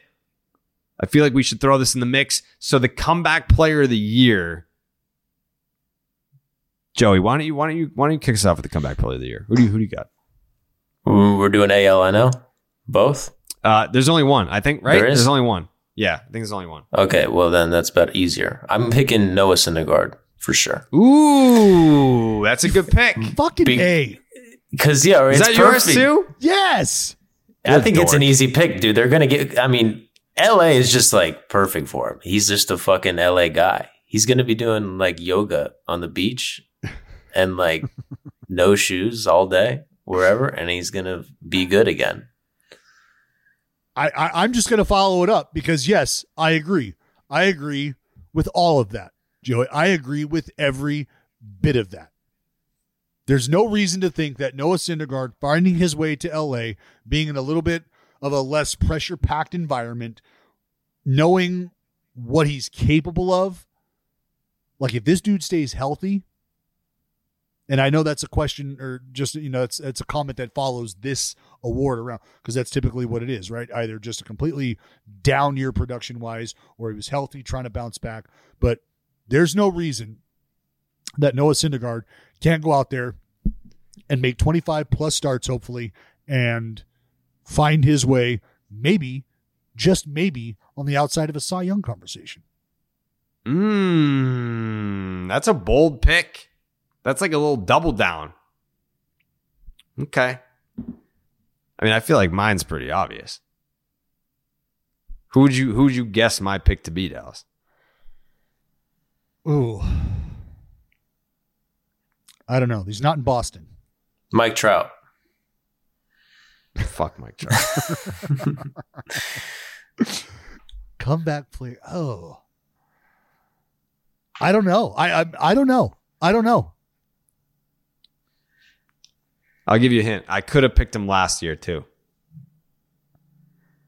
He's got to come back the last for for the last two years. Oh wow. Uh, AL or NL? NL. It's not fucking. Dude, I don't know. Madison Bumgarner. The comeback player of the year for this year from my Milwaukee Brewers is going to be Christian Yelich. Yelich. Yes. This is the comeback season tour for Christian Yelich 2022. I don't know that we're going to see anything like what we saw uh, when he first got to Milwaukee, um, but it's got to be better than what we saw the last couple of years. Got to be better than that. Well, Um, absolutely be a, a comeback. Yeah. Jake, who you got for comeback player of the year? Uh, my comeback player of the year, I got Jackie Bradley Jr. in right field. Okay, Boston all Red Sox. right. Okay. Wow, great! This is what this is what I got to look forward to. Hell yeah. Oh. Hell yeah. Jackie Bradley Jr., comeback player of the year. That would be something. That would be something. JB, Um, manager of the year. I want to say that I made these exact picks last year, but I, I was wrong on both. But I'm gonna be right this year. This is the year that I'm that I'm correct. Also, uh, I forgot to mention this to both Jake and Joey. Uh, no favorites. You cannot pick the Vegas favorite. So for like Cy Young, you can't go uh, fucking Gerrit Cole or whatever. You can't can't do that. It's out. Is there a So that- Vegas favorite for manager of the year? Do they Yes. Yes. So uh, the betting odds, uh, Snit in the NL is the favorite. What? And in the, yep. And I'm looking right now and I've already broken my own rule. yeah. Yelich on the comeback. No, no, no, no. Actually, no. I'm looking at the Vegas odds for 2021. Okay, so I don't know who the fuck. Like Monto, I- I'm going Montoyo for the AL Okay, and uh, Counsell for the NL. I, Counsell can't be the favorite for the NL, um, but Montoyo was the favorite for the AL last year. I don't know where he's. I mean, if he was the favorite last year, he's got to be the favorite this year too. I just can't find any odds. Yeah. See my my pick in the American League is also Charlie Montoyo. There's no way that there's no way that the Blue Jays are going to do what I think they're going to do, and he doesn't get the acknowledgement for that. I think that's I think that is what it is. Um I I fuck I I'm forgetting his name. The manager for the St. Louis Cardinals. Oh, that's who I picked too. Oliver Marmol. Marmol, former teammate. Or no, no, no. What was it? Albert Pujols was in like fucking second grade or some shit when this guy was born, or high school when this guy was born, something like that. I don't know. some funny story. How about how about fucking Bob Nightingale breaking the news of Pujols' divorce like it was a fucking like a trade or something? I mean- It's like, dude, like what the fuck, Bob? I know that I know you're anxious. I know the comeback tour is upon us, and you know you did a great job during the lockout, but like leave the fucking divorce shit alone, man. that? That is yeah. Did he Bob. though during the lockout? Didn't he like he was like wrong? We Yeah. were doing that. He was like, "Yeah, we're gonna. is. It's looking good for the season." Yeah, yeah. Everyone's like, "This guy's Yeah. a legend, dude." Deal And it was- imminent This guy's a legend. and then fucking nothing. Actually, we're gonna go through another week of parking lot parties before we get this Yeah. figured out. Yeah, he's he's a bizarro world fucking groundhog, is what he is. So I've. I've got I've got Montoyo and Marmol. okay. I had Marmol too, just because. I just think I think you got to pick the team that's like not really supposed to be that good. Who's good? I don't know. if like I feel like the Blue Jays are supposed to be good, so they won't give it to him for Yeah. Montoyo. But there's there, there, there's some new uh there's some new blood in there.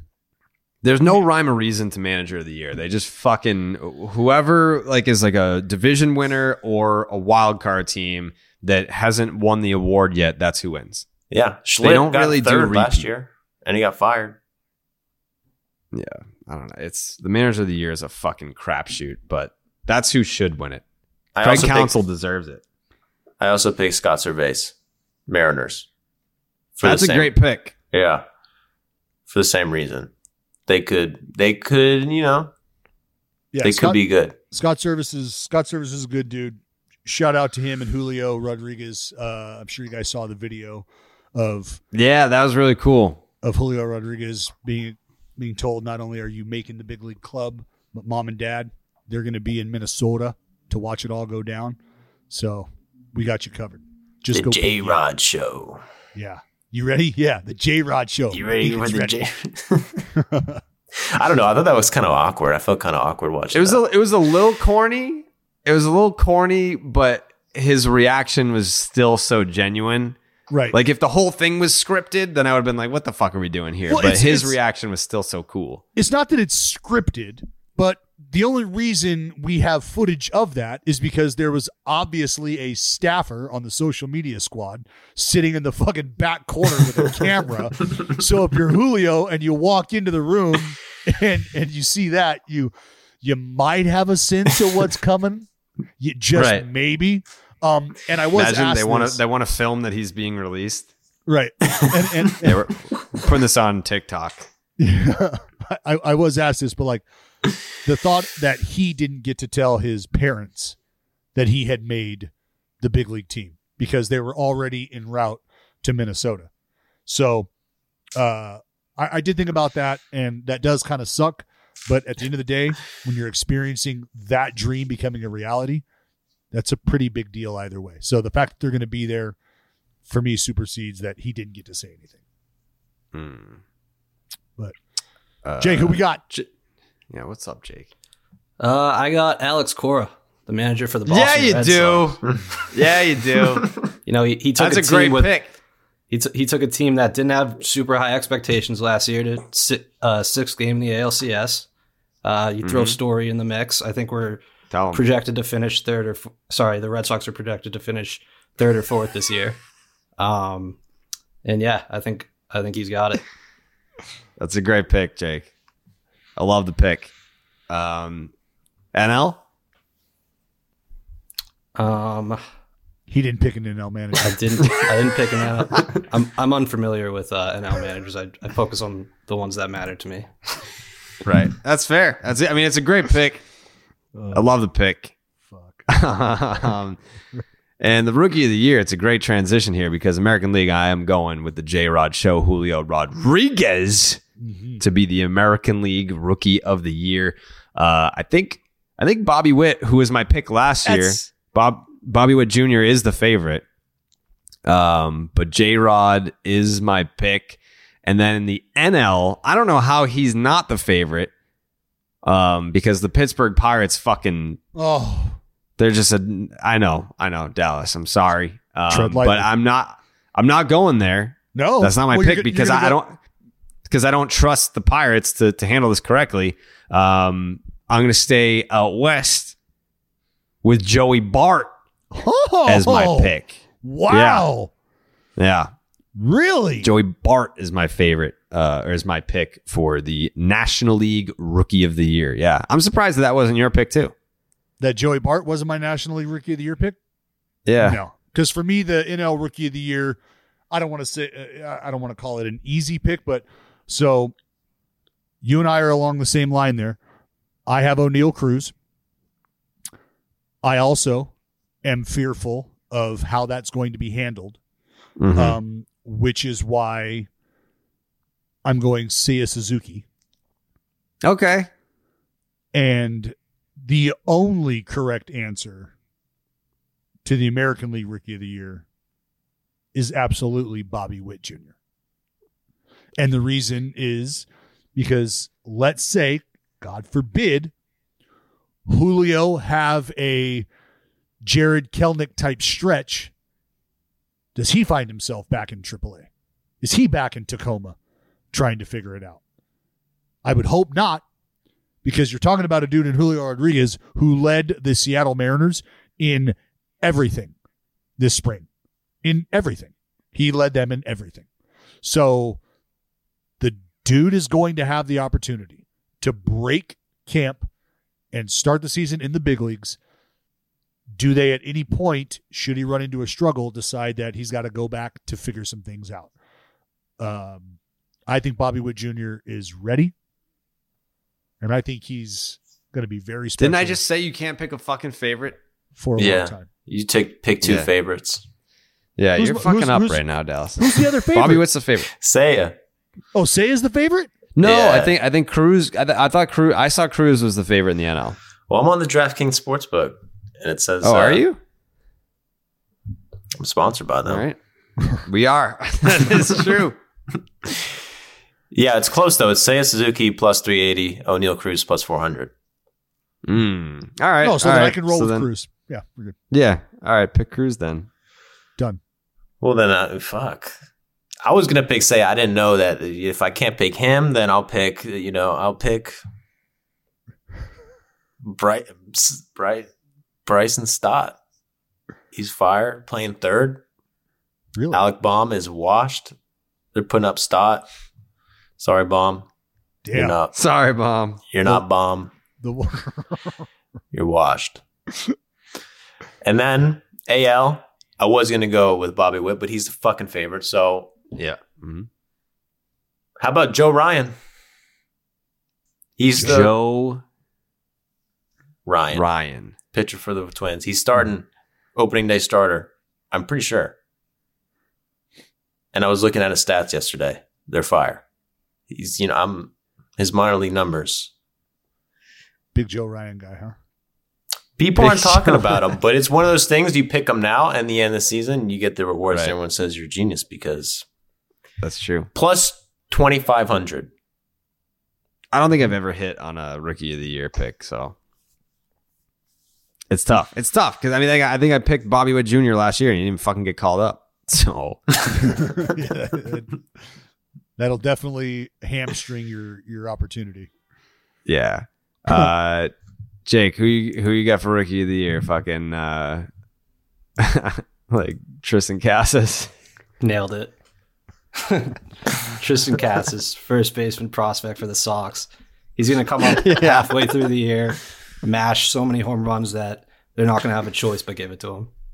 Yeah, that's a good. That's a good pick. I like that pick. Triston Casas is uh he was a he was a beast in uh in the Olympics. I mean, if he just gets a shot, I could easily see him winning Rookie of the Year. That's a great pick, Jake. Do you have an NL Rookie of the Year? No pick for the NL. All right, no pick. Jesus Christ. Um, I, I love every The- minute of this. no, just nope. NA not available. Uh, for for the Cy Young, I feel like I kind of went off the grid here for both. Really? I don't know that. Yeah, I don't know that you could pick either one of my picks. If I if I said who who do you think I picked for for NL Cy Young Dallas? Well, well, I I don't know because I, I I'm not looking at the favorites or or I'm not looking at the the sports book right now to figure that out. Uh, who the favorite is? Um, So I think we got the favorites for Cy Young. Um, I'm seeing Max Scherzer favorited. yeah, Then Scherzer plus six hundred. Corbin Burnes, Walker Buehler, and then the AL you get Gerrit Cole, Shane Bieber, Robbie Ray. I didn't pick any of those guys. yeah, you I know, feel like I uh, pick Walker Buehler every year, but this yeah, was not the I, year. I, I'm gonna and, and I'm going two different routes as well because a couple of those guys were on my list. Okay. Um, Um, I'm gonna tell you right now, my NL Cy Young pick is Max Fried. wow, Max Fried, you've been on the Max free Fried. train. You like Maxie? I fucking love Max Fried. I love Max Fried. Max Fried is my NL Cy Young pick. I feel like as long as he stays healthy, he's got a shot. He's an innings guy. He's he can he's a low ERA guy. He's a low traffic guy. He can be a strikeout guy. He's a bulldog. Uh, I I do have some concerns over how uh, many innings he ended up throwing last year, and then with the injury at the end of last year, like I don't, I have honestly have not even seen an update on Max Fried. If we're being honest, like like health wise, like is he fully recovered? He's pitching, yeah. Okay, so he's fully recovered. Um, but yeah, anytime you have like a deep postseason run, that does tend to have an effect with pitchers the next year. I hope it doesn't with Max Fried because he's my fucking Cy Young pick. And in the American League, this is a guy that I have been high on since 2016. 2016, I saw him pitch at Fenway Park in a pitcher's duel against Rick Porcello, and I saw the potential then. He hasn't really reached his potential uh, since the last year or so. But my AL Cy Young pick is Kevin Gausman. Whoa. Wow. Mm. Mm-hmm. Wow. Kevin Yeah. Gausman. I mean, he's filthy. Yeah, he is. He is filthy. And if he can continue to build on the flyer season he had last year, like, yeah. Sixth in the Cy Young last year. Mm-hmm. Sure. Not a bad pick. Not a bad pick. Um, for my NL Cy Young winner, I'm a. I believe this to be a marvelous pick. A marvel, Ooh. marvelous pick. Mm. The fucking web slanger. Oh, I was gonna say that. San Francisco. Noted Mhm. Oakland A's fan, noted lifelong Oakland A's fan. Mhm. Logan Webb, he of the San Francisco. Giants. Tremendous golfer. Just I, a, yeah, I, I golfed with him in uh, February. yeah, he is a solid, solid dude. Got to spend a lot of time with him um, out in spring training this year. But uh, yeah, I'm going Webby. I mean, the ground ball rate is stupid. He can generate swing and miss. Yeah, I like Logan Webb. Uh, I considered it, but I knew that you were picking him. I could just telepathically tell that you were picking him, so I didn't want to. I didn't want to be a basic bitch. Well, I like that. I appreciate that. The web slinger Mhm. will be your NL Cy Young Award winner. And in the American League, Jared, I am taking a rotation mate of one Kevin Gausman. Mm. Jose, Jose. Can you see the Cy Young coming to you? Jose Berrios. Jeez. That's who I'm rolling with. Jose Berrios. I mean, Gerrit Cole is uh like some might even say Gerrit Cole could could be a bounce back option, could be a comeback player of the year option, no?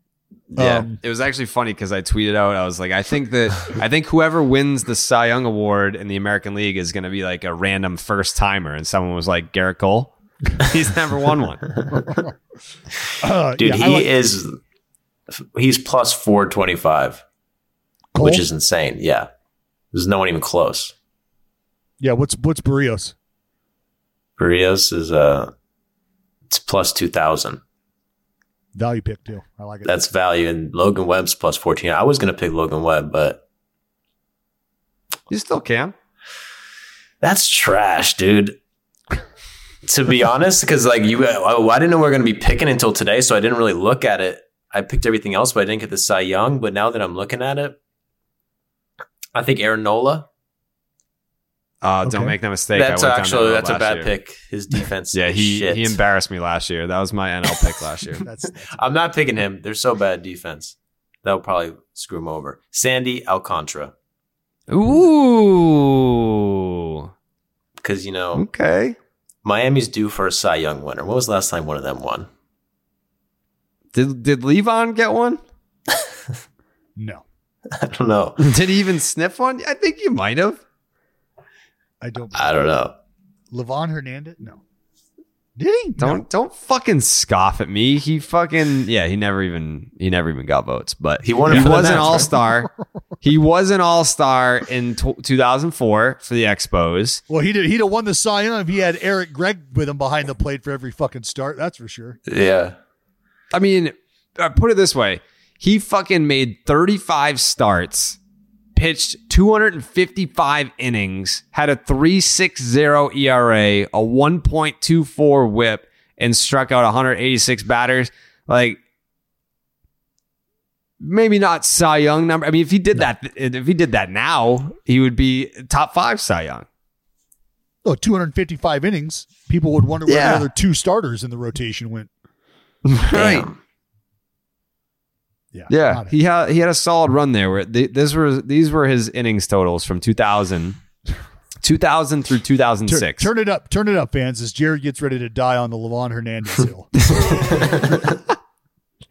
240, 226 and two thirds, 216, 233 and a third, 255 innings, 246 and a third innings, and then 216 innings. That those were consecutive seasons. Yeah, I'm look, 2000 and 2006. I grew up a Giants Uh, you know what? I watched all that. Right. So Livan Hernandez, you should know that Livan Hernandez is is one of the most underappreciated pitchers of our generation. Say it. Uh, he did win a Silver Slugger. Say he's unappreciated, underappreciated. Oh well, he's he's not in these neck of the woods. Yeah, two time All Star. He was nice with the Nats too. When he came back with the Nats like 30, 30s, was low key good. And he's big. I feel like when you're fat, you can like pitch forever. There there is something to uh, having having less muscle fiber to tear. It, I mean, same thing with Bartolo, right? Like he, Yeah, I'm just connecting them. But what I was saying is Sa- Sa- uh, Sandy, Sa- Sandy Alcantara is going to win it. And for the AL, I'm picking going back to back Robbie Ray Wow. because Back No to one- back. nobody gives him any fucking respect. You know that he leads the ever all time baseball at strikeouts per nine qualify on baseball reference. It shows you gold. Yeah. He That's the Nobody He gives them any fucking respect. It's, it's I, wa- hard to I take want to meet these people that are rolling out there in slandering Robbie Ray. Yeah, bring, this- bring them on here. the Robbie Ray haters, the Raiders. Yeah, where the where they at? Those Robbie Ray hating motherfuckers. Dude, they hate on him. You gotta. I know a bunch of Robbie Ray. yeah. haters. If, if you're a Raider, Do you? If you're a Ray hater, if you're a Raider, we need to hear from you. Yeah, yeah. Show your fucking face. Hit us up on what, uh, Jake? What are the Twitter handles and shit? Uh, it's at baseball is dead with an underscore at the end. Um, yeah, hit us up. Baseball is dead underscore on Twitter. Uh, we probably got like three followers right now, and it's like my mom, Jake, and like Jake's grandfather or something. And then send us a DM, and we want to hear from the Robbie Ray haters because we're gonna put you in a fucking in a box in the ground. We'll get him on the pod next podcast. Whoever hates him the Yeah. most, we bring it up. He walks too many people. He sucks. he sucks. we should actually get like uh, Robbie Ray. I think follows me on Twitter. We should get Robbie Ray on to face the Robbie Ray haters. Oh, you roast him. Yeah, be like, listen, one of the best pitchers in baseball. He's the all-time greatest strikeout pitcher of all time. It's like Mm-hmm. it's on the internet. It's It's on the it's It's on lit- the internet. fucking look it baseball. It's a reliable source. Baseball reference. Ever heard of it. it the fuck up. All right, MVPs. Um, wait, wait, wait, wait. wait. Jake, did you do your Cy Young? I didn't. I got uh give me Nate Eovaldi, the opening. Nathan starter for the Eovaldi's a great pick. That's a good. That's a pick. great pick. It's a value pick if you think about it, right? What I'm was gonna- where I'm did he finish? Snap. Where did he finish last year? Fourth? We're only yeah. He finished fourth last year, Dallas. So Yeah. fuck you. Yeah. He's onward and upward. Yep. He's he's closing in For sure. On actually winning the Cy Young award. He's got it. Served. And you're you're being a Nathan Eovaldi hater. no, no. Wouldn't be the first time. Wouldn't be the first time, you scumbag piece of shit. yeah, me, me, me, me and old Nate Dog have some history. Um, yeah. That's why you don't like the pick. It's a good pick. Tell Jake it's a good pick. I mean, it's it's it's a consistent pick with with Jake. It's a very consistent and Good pick. expected selection. It's a great pick. I would have Um, gone Chris Sale personally, but Yeah, Yeah. I mean, yeah, Well- because like, look that, and that's one thing. Jake, to your point about picking Alex Cora as manager of the year, It's a good pick.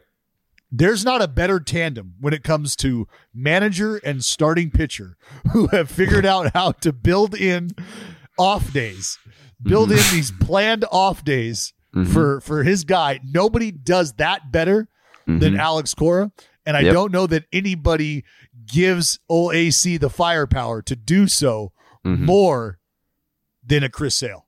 Mm-hmm. So they Right. are. It's a dynamic duo there. Right.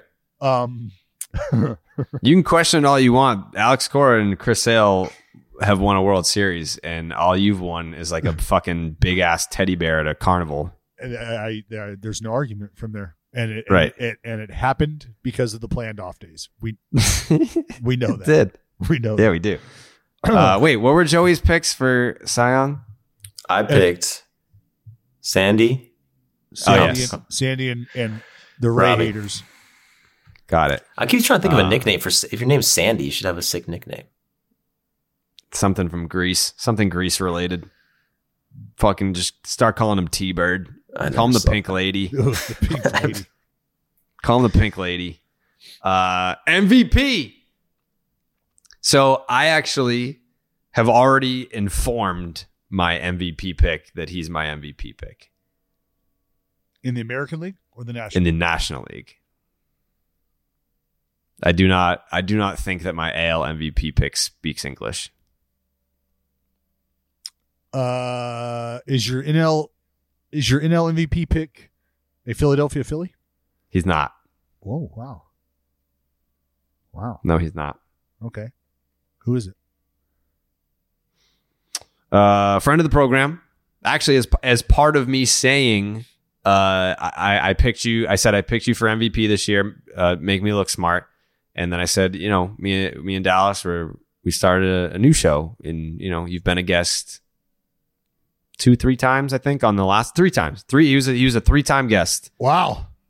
on Wow. uh, the former program. Okay, Uh, so now he's my National League MVP pick for 2022, and that that individual Dallas. Uh-huh. Why, why don't you go ahead and say it? do you think your guys' time in the cage together has inspired him?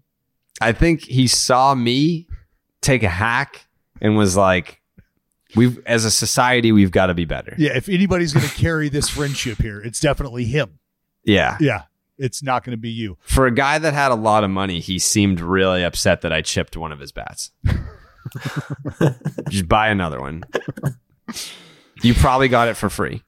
So, are you telling me? Are you telling me he's going to win the race with Goldie this year too? Is that what you're telling I me? I would say, I mean, if you want to run back the race, I'll run back the race. Fucking a, I want to run back that race because because my fucking koi Paul Goldschmidt that you know I have and have owned Yeah. for several years and I dearly love him. He Yeah. he has gotten bigger over the Mhm. last two months. I feel like this koi out here has put on another two inches and maybe a pound and a half. So So he probably has diabetes. this koi has come into this season in the best shape of his life. Hmm So I'm riding the Paul Goldschmidt train, but you are riding the Nolan Arenado for NL MVP train. I am doing that. Yes, Nolan Arenado is my National League MVP pick, and then in the American League, those big ass, fluffy Uh-uh. but firm, Uh-uh. firm Nope. cheeks. Ain't happening. In the American League, I'm going with Vladdy Jr., who, I mean, it's only a matter of time before he wins one. It's just a matter of will you guess the correct year? And I just happen to be guessing that 2022 is the year that Vladdy Jr. wins the American League MVP. Well, it's going to come a little longer. It's going to be longer because Mhm. until Shohei Ohtani retires or is playing in a different league that Vlad isn't in, Vlad will stop. Well, he's the favorite. He's the favorite, Dallas. Ohtani's the favorite? Or Yes. Vlad's the favorite? Heavily. Yeah, heavily the favorite. So you tell me. Who the fuck else would have been the favorite in the American League? You tell me. You get paid to analyze baseball, and you think that someone else would be a, a heavier favorite than the guy who hits 500 foot home runs and throws 100 miles an hour, starts the All Star game as the starting pitcher, uh, is and is the first uh, seed in the home run derby, and like bats lead off at the All Star game. Who's that guy? I I don't know who that guy might be. I don't know who that guy. That's because that's because everyone that you used to blow on the Oakland A's isn't on the Oakland A's anymore. Because before it would have been like, "Well, Chappie, you see the thing about Chappie is that this kid can do it all. I mean, he's not just a Gold Glove third baseman. He's a he's a platinum. That's a platinum glove over there at third base. You know what else? He's he can swing it. that kid can swing it a little bit. He's a little, he's a- he can be streaky at times, but he can fucking swing it. He can absolutely. He's very Like, oh, Why not throw out a? Oh God, I don't want to do that. Do I want to do that? I don't know if I want to do that. I can't do that. I mean, in the AL. yeah, in the American League. Yeah, I don't even know who you'd pick. Bo. Yeah, like it was. Is honestly either. I don't want to get too crazy and go with the Wonder Boy, Oh, okay. but I feel like Jose. I don't think that that's that crazy. I feel like Joe Ram. I feel like Jose Ramirez is like, hey, I feel like I've been disrespected. Like I'm not even on potential MVP graphics to start the season. Like when having this conversation, the prognosticators aren't even thinking about me. Like just based on swag alone, the dude has a chain of himself wearing a chain of himself. do you understand what size your testicles have to be to pull that off? To even to, to even start the conversation with your jeweler, right? Like, hey man, I'm thinking about getting a new piece. What do you like? All right. So you know what I look like. Think that, and then think with a lot of diamonds and jewels, but me also wearing a necklace. And then on that, I'd like it to be me wearing my fucking necklace. Mm-hmm. Do you get it? Do you get it? Are you seeing what I'm seeing here? fucking got it, Joe Ram. You're the fucking AL MVP. So if it's not going to be, which it will, if it can't be, which it absolutely is going to be, Shohei Ohtani, again, in, until he just quits playing baseball. Because Joe, I just I, I want you to be aware of the the bar that I set for Shohei last year. I asked this question, and the answer will continue to be nobody as long as this standard is met. And I said, if he makes 15 to 20 starts, and let's say he wins 10 ball games, I get it, outdated statistic, but let's say he wins 10 of those ball games, and he's got an ERA around three and a half with a K per nine in the double digits and a whip around one or so. And then he hits 25 home runs with, say, 75 to 80 RBIs. Who, who else? Who else? know. Who else? Nobody. Nobody. Nobody will even sniff that. Nobody. For voting? he- it- nobody. Nobody. Vlad Vlad gave you your best shot at what that was going to look like last year. If Ohtani would have put up the line that I just suggested last year, then I think the race is closer for Vlad. Definitely. Definitely closer. But those were two very solid, solid years. I don't want to call them career years, but those were pretty ridiculous years offensively for Vlad and then what, what Shohei did. So if he just lives up to that billing, the, the bar that I set, not what he actually did, which is superhero like, then who's going to dethrone that? Nobody. I feel like he kind of fucked himself by having such a good year yesterday, uh, last year. I, Because that he kind of set the bar for himself as the only guy who's ever done that. So it's like if you're voting for MVP, it's so hard to compare him to anyone. well, if that- he does what if he did what he did last year, he might still win it. I think if he does that this year, he probably won't. If you hit flat, he did the same thing. This this is what I always say to the to the Vladdy supporters, who I myself don't get it twisted. I'm a huge Vladdy supporter. Fucking love Vlad. Um, but you just by virtue of being uncomparable, that that says it all right there. Like there's just not another dude to have the conversation with. Like we talk about Ohtani and then we can talk about everybody else. That's the world we live in. That's the reality of this situation here. So, however great Vlad performs offensively, outstanding. Are you ever, ever running Vlad out on the mound to do anything other than throw out a ceremonial first fucking pitch? No, you're not. So you can miss me with all the yeah, but he but he's only half as valuable to his team as Ohtani is, and Ohtani essentially is double value for the game of baseball because you get to see him on both sides, not Yeah. just one. Well, it's like you got a great him on a curve because of that in a weird way. He is the curve. There's no grading him. He's got a he's got a nice curveball. Good splitting. Good splitting. All right, for I'm gonna pick for AL MVP. I would have picked Shohei. I think he's gonna win. My um, I'm gonna go with Yordan Alvarez Ooh, Wow. I like that pick. because I love Yordan Alvarez. He's not a he's not a cheater. Don't say Mhm. that. He's from Cuba.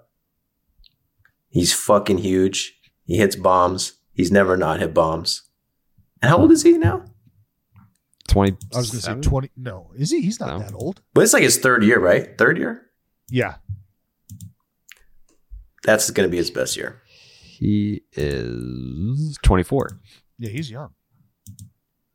And now they need him more than ever. With Correa gone, They're going to be leaning on leaning on your Don. Your dong. Your dong. He's gonna hit dongs. Your dong Alvarez, baby. He looks like he's 35. That's a grown ass man, Yordan Alvarez. And your NL MVP? Oh, no, I'm going back to back. NL MVP is easy. Bryce Harper, back to back, because he's the chosen one, and people forgot People forgot that. He's the chosen one, and you know he's had some injuries, but like he really is supposed to be LeBron James of baseball. Why can't he still be that? He's still only like what thirty one, two. If he goes back to what if Bryce Harper goes down as better than Mike Trout? It could happen. Ooh. He's 29. He's twenty nine.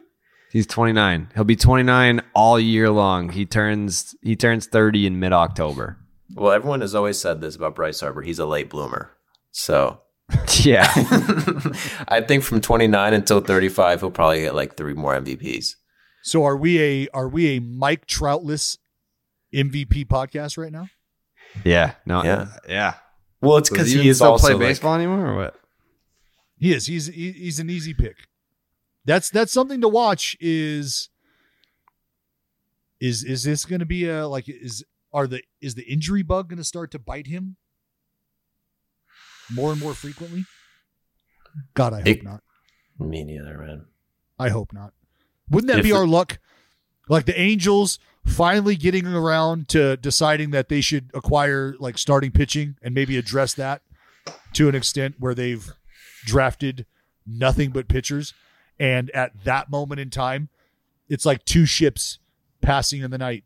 Mike Trout and his ridiculous excellence is going one way, while the Angels, realizing that they need starting pitching, is starting to come along, and they're like, "Hey, where you where you going, man? What's uh what are, what are you doing?" And Trout's like, "Oh, you know, nothing. Just uh just been being fucking awesome for a decade or so now, and uh well, that can't last forever." And and so I'm you know getting a little older. Things are happening. But but hey, I appreciate you guys drafting 20 fucking arms. Last that was great. maybe maybe somebody will show up and we'll get to the postseason. That would be so depressing if Syndergaard like throws like 200 innings perfectly healthy and then Trout just doesn't play. Oh god. It would be the hmm. saddest thing, but it would be very on brand. I was just gonna say that is that is Angels fandom in a nutshell right there. Acquire Noah Syndergaard, who just hasn't been able to get healthy. He has a career year, and the best player the game of baseball has ever seen, for whatever reason, can't stay healthy. Just starts to get ticky tack, banged up, and oh god, don't do that. I don't. I'd like to take all of that out of the universe, please. Hmm. Did I just Jake? pick? Oh, Jake. Jared, I got Rafael Devers for AL MVP. That's a great pick. I mean, Rafael Devers, I'm pretty sure he's leading all major leaguers in home runs this this spring. Is that right? Yeah, I you think he's got. I think he's got seven. He's got seven spring dingers. And you're going to tell me that that's a bad pick, Dallas? Fuck you. That's the that's the right pick. I mean, he's he's poised. He's in a position to do it. He's- and you know what else? He's in a position for a pretty big, hefty contract extension. So wouldn't it make sense if he went out there and won an MVP to make sure that he gets it? Who gets extended first? Aaron Judge, Rafael Devers. Probably Judge because the Yankees are stupid. Judge isn't a fit. Are you are you saying? Are you If saying you that the Aaron Yankees- Judge, the face of the franchise, is not a fit for the franchise? I'm saying that it would be wise to not give him what he's going to command. Yeah. If, if I'm the Yankees and I already have the Stanton contract and the Cole contract on the books, uh, the DJ LeMahieu contract sucks. I mean, it's not like it's not like a backbreaker, but it's not going to age well. Um, yeah, I don't know that I would. I don't know that I would add an Aaron Judge extension on top of on top of that when I haven't been to a World Series since 2009 and he I mean, how much of a difference maker has he been? I don't know that there's any denying that when healthy, Jared, he's a marquee player. Yeah, when healthy, no doubt. He's he's done more whining than winning, I would say. Ooh, your words, not mine. Mm. mm. Um Did you have a Did you have an NL pick, Jake? Uh, no, not this time. Okay.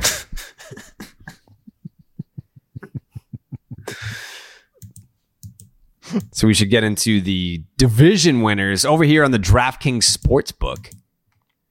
It's looking like the Toronto Blue Jays are a heavy favorite here. Oh. Well, that's, That's- my pick.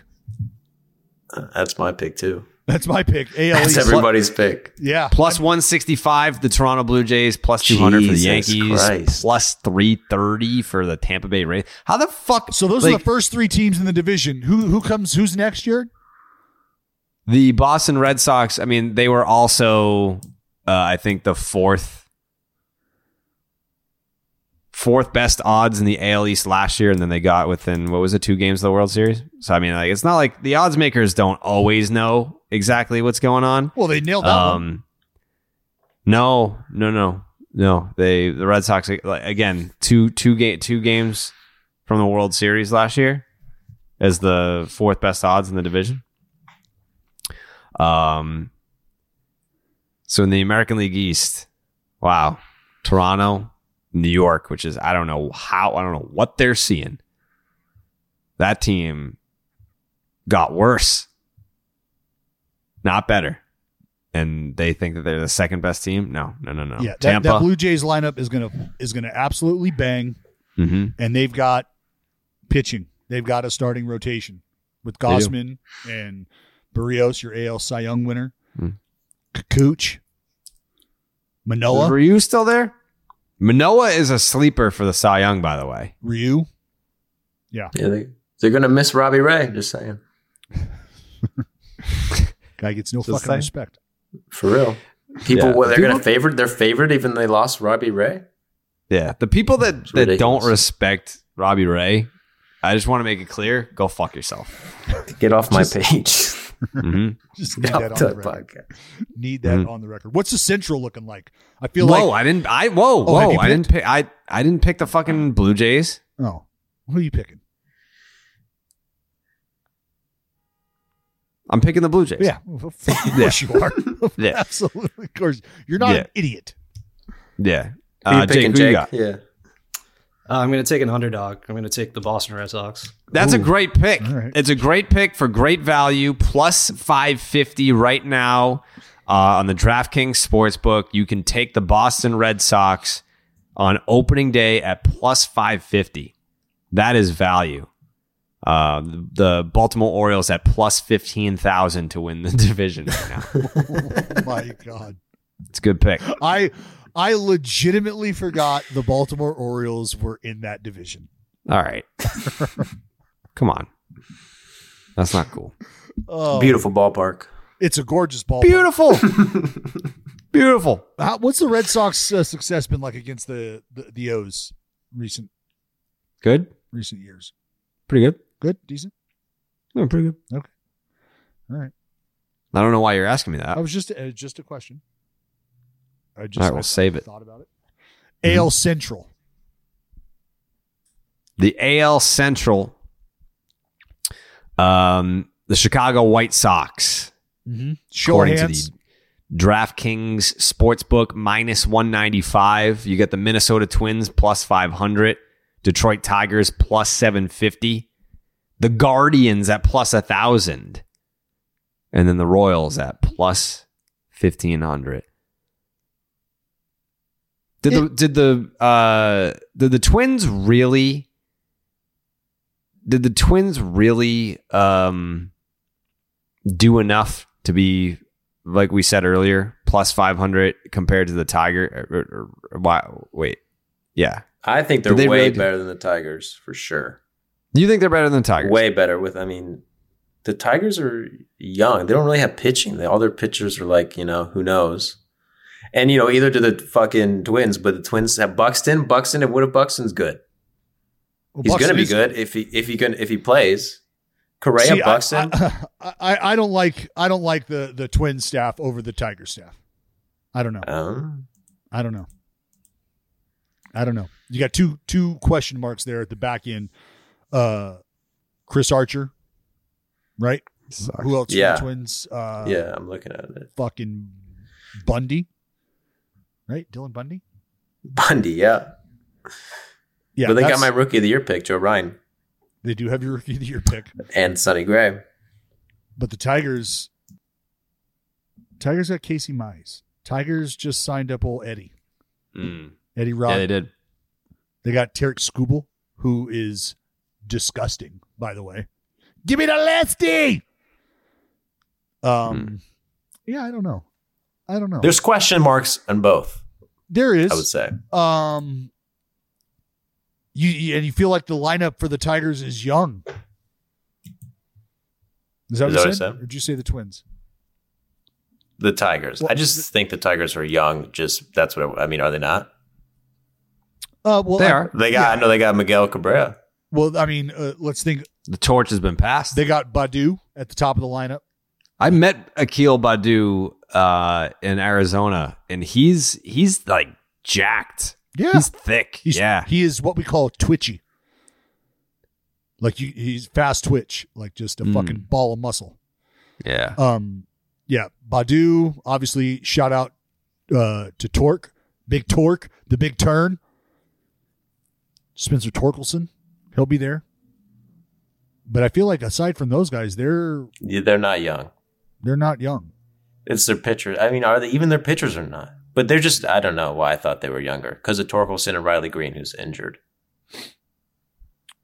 Yeah, I, I'm rolling with the pale hose again. I, I, I feel like that lineup. Look, Lou Bob is going to continue to take steps, continue to get better. Lou Bob a sneaky AL MVP pick. Yes. Uh huh. Yep. Definitely. Definitely. They added who they who they add? Fucking Pollock. Yep, they traded Kimbrel to the Doyers. Uh, who else they add? Josh Harrison. Jay Hayes. Don't sleep on Jay Hay. Mm. I like the way that dude plays baseball. Um, they need some help. They need Kopech to step up, Keuchel to bounce back. But yeah, I, I don't see anybody dethroning the pale hose in the Central. No Giolito talk in the Cy Young conversation. There was none. No, definitely an option though. Mhm. So I, I think it's because I had picked him like every other year. I picked him the year.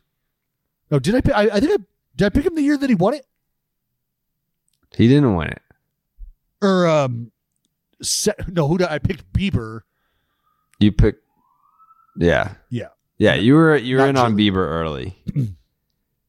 I drafted my all twenty-five team under twenty-five, number one.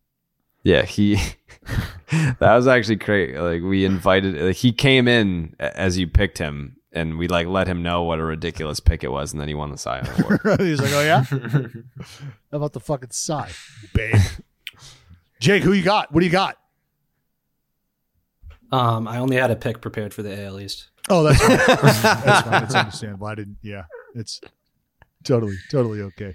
Uh, well, that that brings us to a division that we don't necessarily. I mean, if you don't want to dive in too deep here, I totally get it. Totally understand. It's just the AL West. Um, Hmm. I'd love to break down the AL West because right now we've got the Oak. So let's start from the bottom. The Oakland A's at plus five thousand. Holy shit! What a drop off from last year. That was a squad that really had a shot to contend for a division crown. Uh, and now the Texas Rangers, who most people say don't even have a prayer in in in the world at making the postseason, uh, at plus sixteen hundred substantially better odds at making the postseason than the green and gold.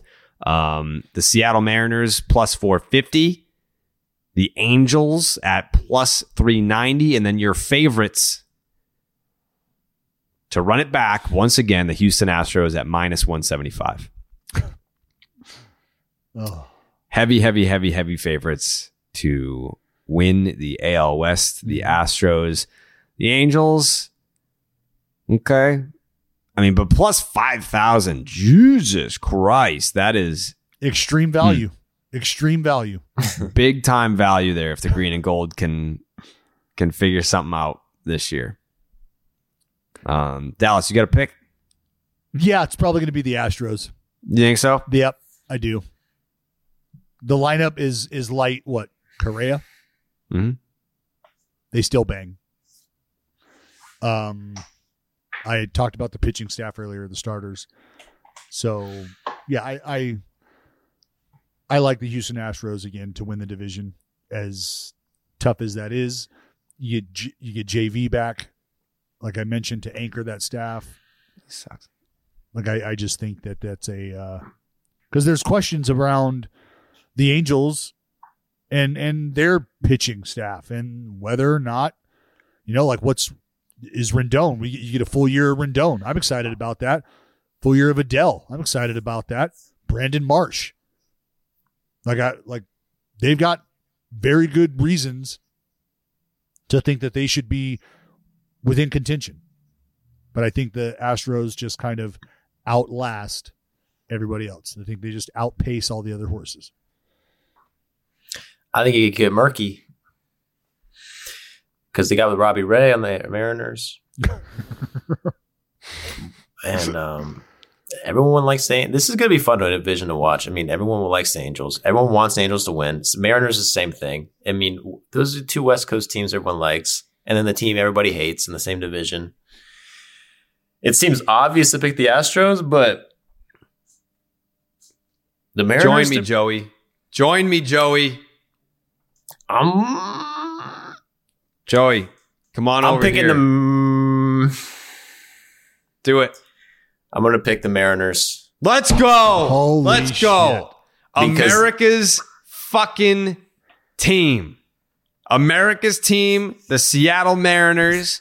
This is the year that not only Dallas are the Seattle Mariners making the postseason for the first time since before World War II, they will be winning the division. This is the year. It's just not. This is the year, Dallas. You just said you you had a whole speech earlier in the show about how the Astros lost their vocal leader. What happens? What happens when you cut off the head of a snake? What happens? He starts to wiggle a little bit. Mm, yeah, a little bit. Especially when you mess with a double play combo. Mm-hmm. What you gotta say about that, Dallas? Huh? You fucking Astros simp. The the, the vet the veteran presence of the Houston Astros will play a vital role in their journey to another American League West division title. Yeah. Well, it's too bad. I mean, It's too bad I like because the additions of gone. Winker and, and Eugenio. Mm-hmm. They got Frazier. They got Robbie Ray. They do have Robbie Ray. Yeah, they do. Uh, no one's talking about that. People forget about that. Yeah, people do forget that Robbie Ray is a Mariner. And they also have one of my favorite relievers on the planet in Paul Sewald. Hey, or Sergio Romo. And they do have my man Serge. He's back, baby. he is fucking back. oh, just sit on a slide piece one time, Oakland. Here we go. One time. oh, dear God, please. Well, that's the American League. Yeah. National League. We start in the East. Yeah, why not? Um, Joe, would you like to start us off here? Yeah, it's obvious. not? it's the Atlanta Braves. They always win it every year. The team who wins it every year wins it every year. This is the same as last year and the same as next year. They only got better. Acuna all year. Mm-hmm. I mean, do you see their first baseman? Yeah, I, I very, very well aware of who that is. Who's beating them? The Mets. The Mets. You know they're already fucked. No offense. Yeah, no Degrom. That's you know the Mets. I don't know. I don't. No offense. If you like the Mets, I, so I A lot of Mets fans listen. I, I think with with the Degrom injury and also, you know, you, the way that Max Scherzer's season ended last year also made me uncomfy picking the Mets. So I'm gonna I'm gonna deviate as well. Yeah, dude, the Mets are cringe, man. They're cringe. Yeah, I mean it's like they have a lot. Of, they spend a lot of money. They got a lot of players. They should be good on paper, but yeah, I've I, I'm torn because Scherzer. I love Scherzer. Hate the Mets, but and I can really see Scherzer being like Tom Brady and just pitch till he's fifty and never get hurt. But you're right. he did get hurt at the end of last season, and the same thing happened in 2019. And I think didn't 2020 Neck issues. he had a sore neck. I think anytime anyone goes to the Mets, it's going to be bad. The Mets are cringe. The Phillies can't. No one's deep. picking the Mets. No one's picking the Mets. Jake, you gonna pick the Mets? Nope.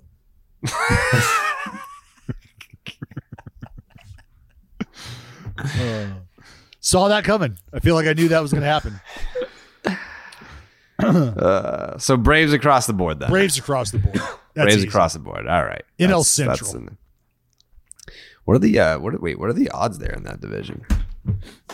You've got the Atlanta Braves, according to the DraftKings sportsbook, plus one twenty. The Mets at plus one ninety five. The Phillies plus three thirty. Interesting. Okay. Where are we going? The AL, the NL Central. NL Central. NL Central. I mean, this is a no brainer. Yeah, you got three Cy Young candidates sitting there in Milwaukee, in Milwaukee. You got a bounce back season on the horizon for former MVP Christian Yelich. Should be two time MVP. He got fucked because he got hurt in September in 19. He didn't win it, but statistically, he should have won the MVP that year. He should have been back to back MVP. Yeah, so is it? Uh, are we Brewers across the board here too? No, because Oh, we're What? Not. Oh, whoa, who the fuck? because you forgot to mention that the Cardinals have Albert Pujols, yes, Oh, yes. At Yadier DH. Molina, yes, La- Yadier Molina, yeah. Adam Wainwright, all retiring last year. hmm Baseball gods, they're gonna get free get fishing poles and shit for the games. Albert Pujols could hit 700 home runs this year. You could. People aren't talking about that. That could be insane because he's like 21 off. yeah. I think it could, it could definitely happen. It's good, but it's come come down to the wire. That I mean, Dallas's MVPs on the team. Absolutely. Did- He's My MVP is on no Jared's MVP. Both of your MVPs, right? Wait, Dallas, who is your fucking MVP? I thought you picked Goldschmidt. No, no, no. All right, who did you pick for NL MVP, Dallas? Uh, fuck, I didn't even write it down. I picked uh, um, but didn't I say Soto? You said who? Soto, or was it we're not allowed to pick Soto? No, Jesus Christ! You're like my dad. Dude, you Am I gotta tell my dad the same thing fifty times. He's like, "Oh yeah, yeah, yeah, got it, got it, got it," and then he just does it again. Did Jake? Did you write it down, Jake? Who did I fucking pick? I didn't write it down. We got to go check the tape. dude, you picked Goldschmidt. I You- did. I did not pick Goldschmidt. You picked Goldschmidt. You're Did stuck with Goldschmidt? that pick. I did Yeah. not pick Goldschmidt. picked There's no way I picked it. You picked No. Goldschmidt. It was a good pick. You could win it. no, I picked. He's gonna win the no. division. Well, see, why didn't I write this shit down, man? Who the Um, fuck did you pick? I could have swore. Did you pick anybody? I think I think I just settled on Soto, and then you guys told me to fuck off, and we kept moving. No, I don't even. Soto's name was not mentioned. Yeah, we did but not He's the bring him up. favorite. I remember Bryce Harper's name was mentioned. I think Joey picked mine. Bryce Harper. Yeah, I don't think I don't think you made a pick. Well, I'm, I'm fucking rolling with Soto. You can't. Go with Goldschmidt, man. It helps my argument. Got two MVP winners. Oh God. No, is there? I could have swore I picked picked I, I picked somebody. I don't think you did because I'm looking at the the names and like none of these names were brought up. Can I go Mookie then? Yeah, you can if you want. He's eligible. He is eligible. I would go Mookie. I could have swore I picked somebody. Oh, oh my, What? oh my! What? Byron Buxton just absolutely. Oh, that's that's a highlight. You're a loser. Dallas, you're on a roll, bro. I'm on fire right now. Back to back. Yeah, Yeah. clean it up. Clean it up, dude. So NL Central. No Matt Olson pick for you. No, uh, uh no. Wow, I'm going to tell him you said that. 'Cause I'm going those- to tell him those- you said no fucking chance I would have picked Matt Olson. Those votes are going to be eaten up by Ronald Acuna Jr. Uh-huh. Yeah, that's fair. All right, so we got the Central figured out. Yep. NL West. I mean, why? Don't even ask me that. It's just Dodgers cross the board. Dodgers. Yeah. We're good with that. We're good with that. Dodgers are gonna win it. Yep. Yeah, that's not even a discussion. It's really- what are but the we could- odds? Yeah. Well, yeah. What are the odds? Minus two thirty five. Fuck. Wow. Jeez. Minus two thirty five for the Dodgers, plus three thirty for the Padres, and plus five fifty for the Giants. Does that surprise you, Dallas, being a, a Giants fan lifelong? that they're plus five. No, I think it's an understanding. You got a lot of lot of outlier performances last year that led to A hundred and fucking 107 seven wins. win season. the, the most wins in organizational history. so it was a fluke, is what you're saying. Uh, I don't want to call it a fluke, but you had your Hall of Fame catcher who was retiring have the second best year of his career. You had three guys on the mound pitch their balls off who were otherwise like woodpile type guys, like just take a flyer on them, keep them healthy, who knows. And and they all pitched their ass off. Brandon Crawford had a fucking career year. Like you got guys that are in the later stages of their career or ending performing at an all-star level. Yeah, I don't see that happening again. Did you have any Alright. faith in the Padres at all? No, They not got anymore. They make me look stupid too many times. yeah, they got starting pitching depth. The, the collapse last year was just not easy to digest. Mm-mm. That was sad. That I was- mean, I'm still rooting for them. I hope that I hope they do well, but I just I won't fall for it again. I they have made me look stupid too many times for me to to to be in their corner right now. Plus, their fans are fucking assholes. I just want to say how funny it is that Fernando Tatis got hurt in the coolest way possible. It makes so much sense. riding a motorcycle. Just yeah, which one?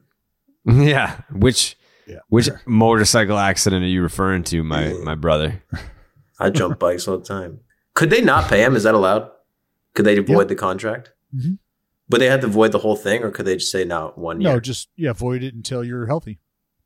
oh my like there's God. there's definitely workarounds there. But it'd be a it'd be a sticky or it'd be a slippery slope. Hmm. I'm sure he got a stern talking to from Machado about that. Justifiable. Yeah, like really, like after after all that last year, th- this is this is how you're gonna start the next year. Yeah, what? Nobody else likes to do fucking wheelies in the Yeah. off season. Sorry, he's got a life to live. You ever see Derek Jeter wipe out on his moped? No. Uh, so there's your division roundup. Uh, one one thing I did want to touch on before we go, uh, just shout out to all the young guys who did make the roster this opening day. The dudes like Bobby Witt Jr., who's going to win the American League Rookie of the Year, like Spencer Torkelson, who we just kind of touched on, Julio Rodriguez, uh, a strong, strong candidate to win the American League Rookie of the Year, Hunter Greene from Cincinnati, dude blows chundos. Um, it's just really good to see. I don't know whether or not the CBA had any impact or effect on teams making those decisions, but it's nice to see these young dudes perform and be rewarded with a dream coming true. That is pretty cool. Yeah. That is pretty cool that those guys are going to have those moments and that uh, service time manipulation is not going to steal that moment from them. Yeah, very cool. I'm very excited. Getting to stand out there for for opening day. It's different. It's a very uh, welcome to the show moment. Yes. And uh, this is this is our welcome to the show moment for you guys. Welcome to the new show. Baseball's dead. It's gonna be fun. We're locked in. We'll be here uh, twice a week throughout the season. Not that we're talking off season on opening day, but we got you in the off season as well. One one podcast a week in the off season. We got two a week during the during the regular season. Again, we're gonna be doing those streams on Tuesday night. Um, I'm gonna be bringing in guests. Well, people dropping by my apartment, and then we're also gonna have just random people popping in. Dallas will be um, joining when he can. It'll be fun. Check out the uh, the DraftKings YouTube page. You'll have the show there. Spotify, iTunes for this show. Uh, again, there will be a Red Sox podcast soon. Like, we don't know what the fuck we're calling it yet, but it's coming. When's that? When's that coming out? Fucking Friday, Jake. Yeah, it's supposed to drop Friday. Yeah, that'll be fun. Dropping that Friday, and then uh, I'm excited. I'm excited for the new show. So we're uh we're here. We're gonna be doing some shit, and it'll be a lot of fun. So we appreciate you guys riding with us. If you were with us before, if you're a new listener, welcome. And uh, let's have let's have a good little 22, 2022, guys. I'm fucking into it. Yeah. Any any final thoughts, Joe? Good to be here. I'm glad the fucking lockout's over. That stuff that sucked. Yes. And it's gonna be a great season. I'm like super excited. Follow me on Twitter or something. Yeah, yeah, yeah, yeah, yeah. Follow yeah, me yeah. on Twitter or something. Follow me on Follow me on Twitter. Baseball doesn't. Tweets, everything. Everything you need. And Done. uh, Jake, can we get a weather update in Boston? Yeah, it's about uh, 55, little cloudy. Pretty pretty normal day here in April. Thank you for that, Yep. Jared. What do you mean? What? Do you, what? I don't know. I just gave my final thoughts. Okay. Yeah, those were my final Okay. thoughts. Yeah. Yeah. Uh, excited to be back on the road because as announcers we get to travel this year. So I will be coming to a city near you Mm. very, very, very soon. And I couldn't be more excited about being back in the stadium and back around fans and feeling the energy from those fans. Because to be frank, calling a fucking baseball game from what feels like a shoe closet when you're not in the ballpark by yourself with nothing going on in the room is god awful. Shout out to the folks who make it work because behind the scenes, there's a lot of shit going on just to make that possible. And those people deserve all the credit in the world for the effort that they've put in to make that happen over the past year and a half, two years. But that's all said and done. And we're back on the diamond, baby. And I couldn't be more excited. And uh, thanks for stopping by. Thanks for tuning in. It's been a fucking blast. Hmm. Jared, next time you decide to take an extended lunch like you did, just text me. Yeah, I'll just let you know next time. Let me know you're going to be a while. Yeah. That'll be fun. Well, that's that, folks. Um,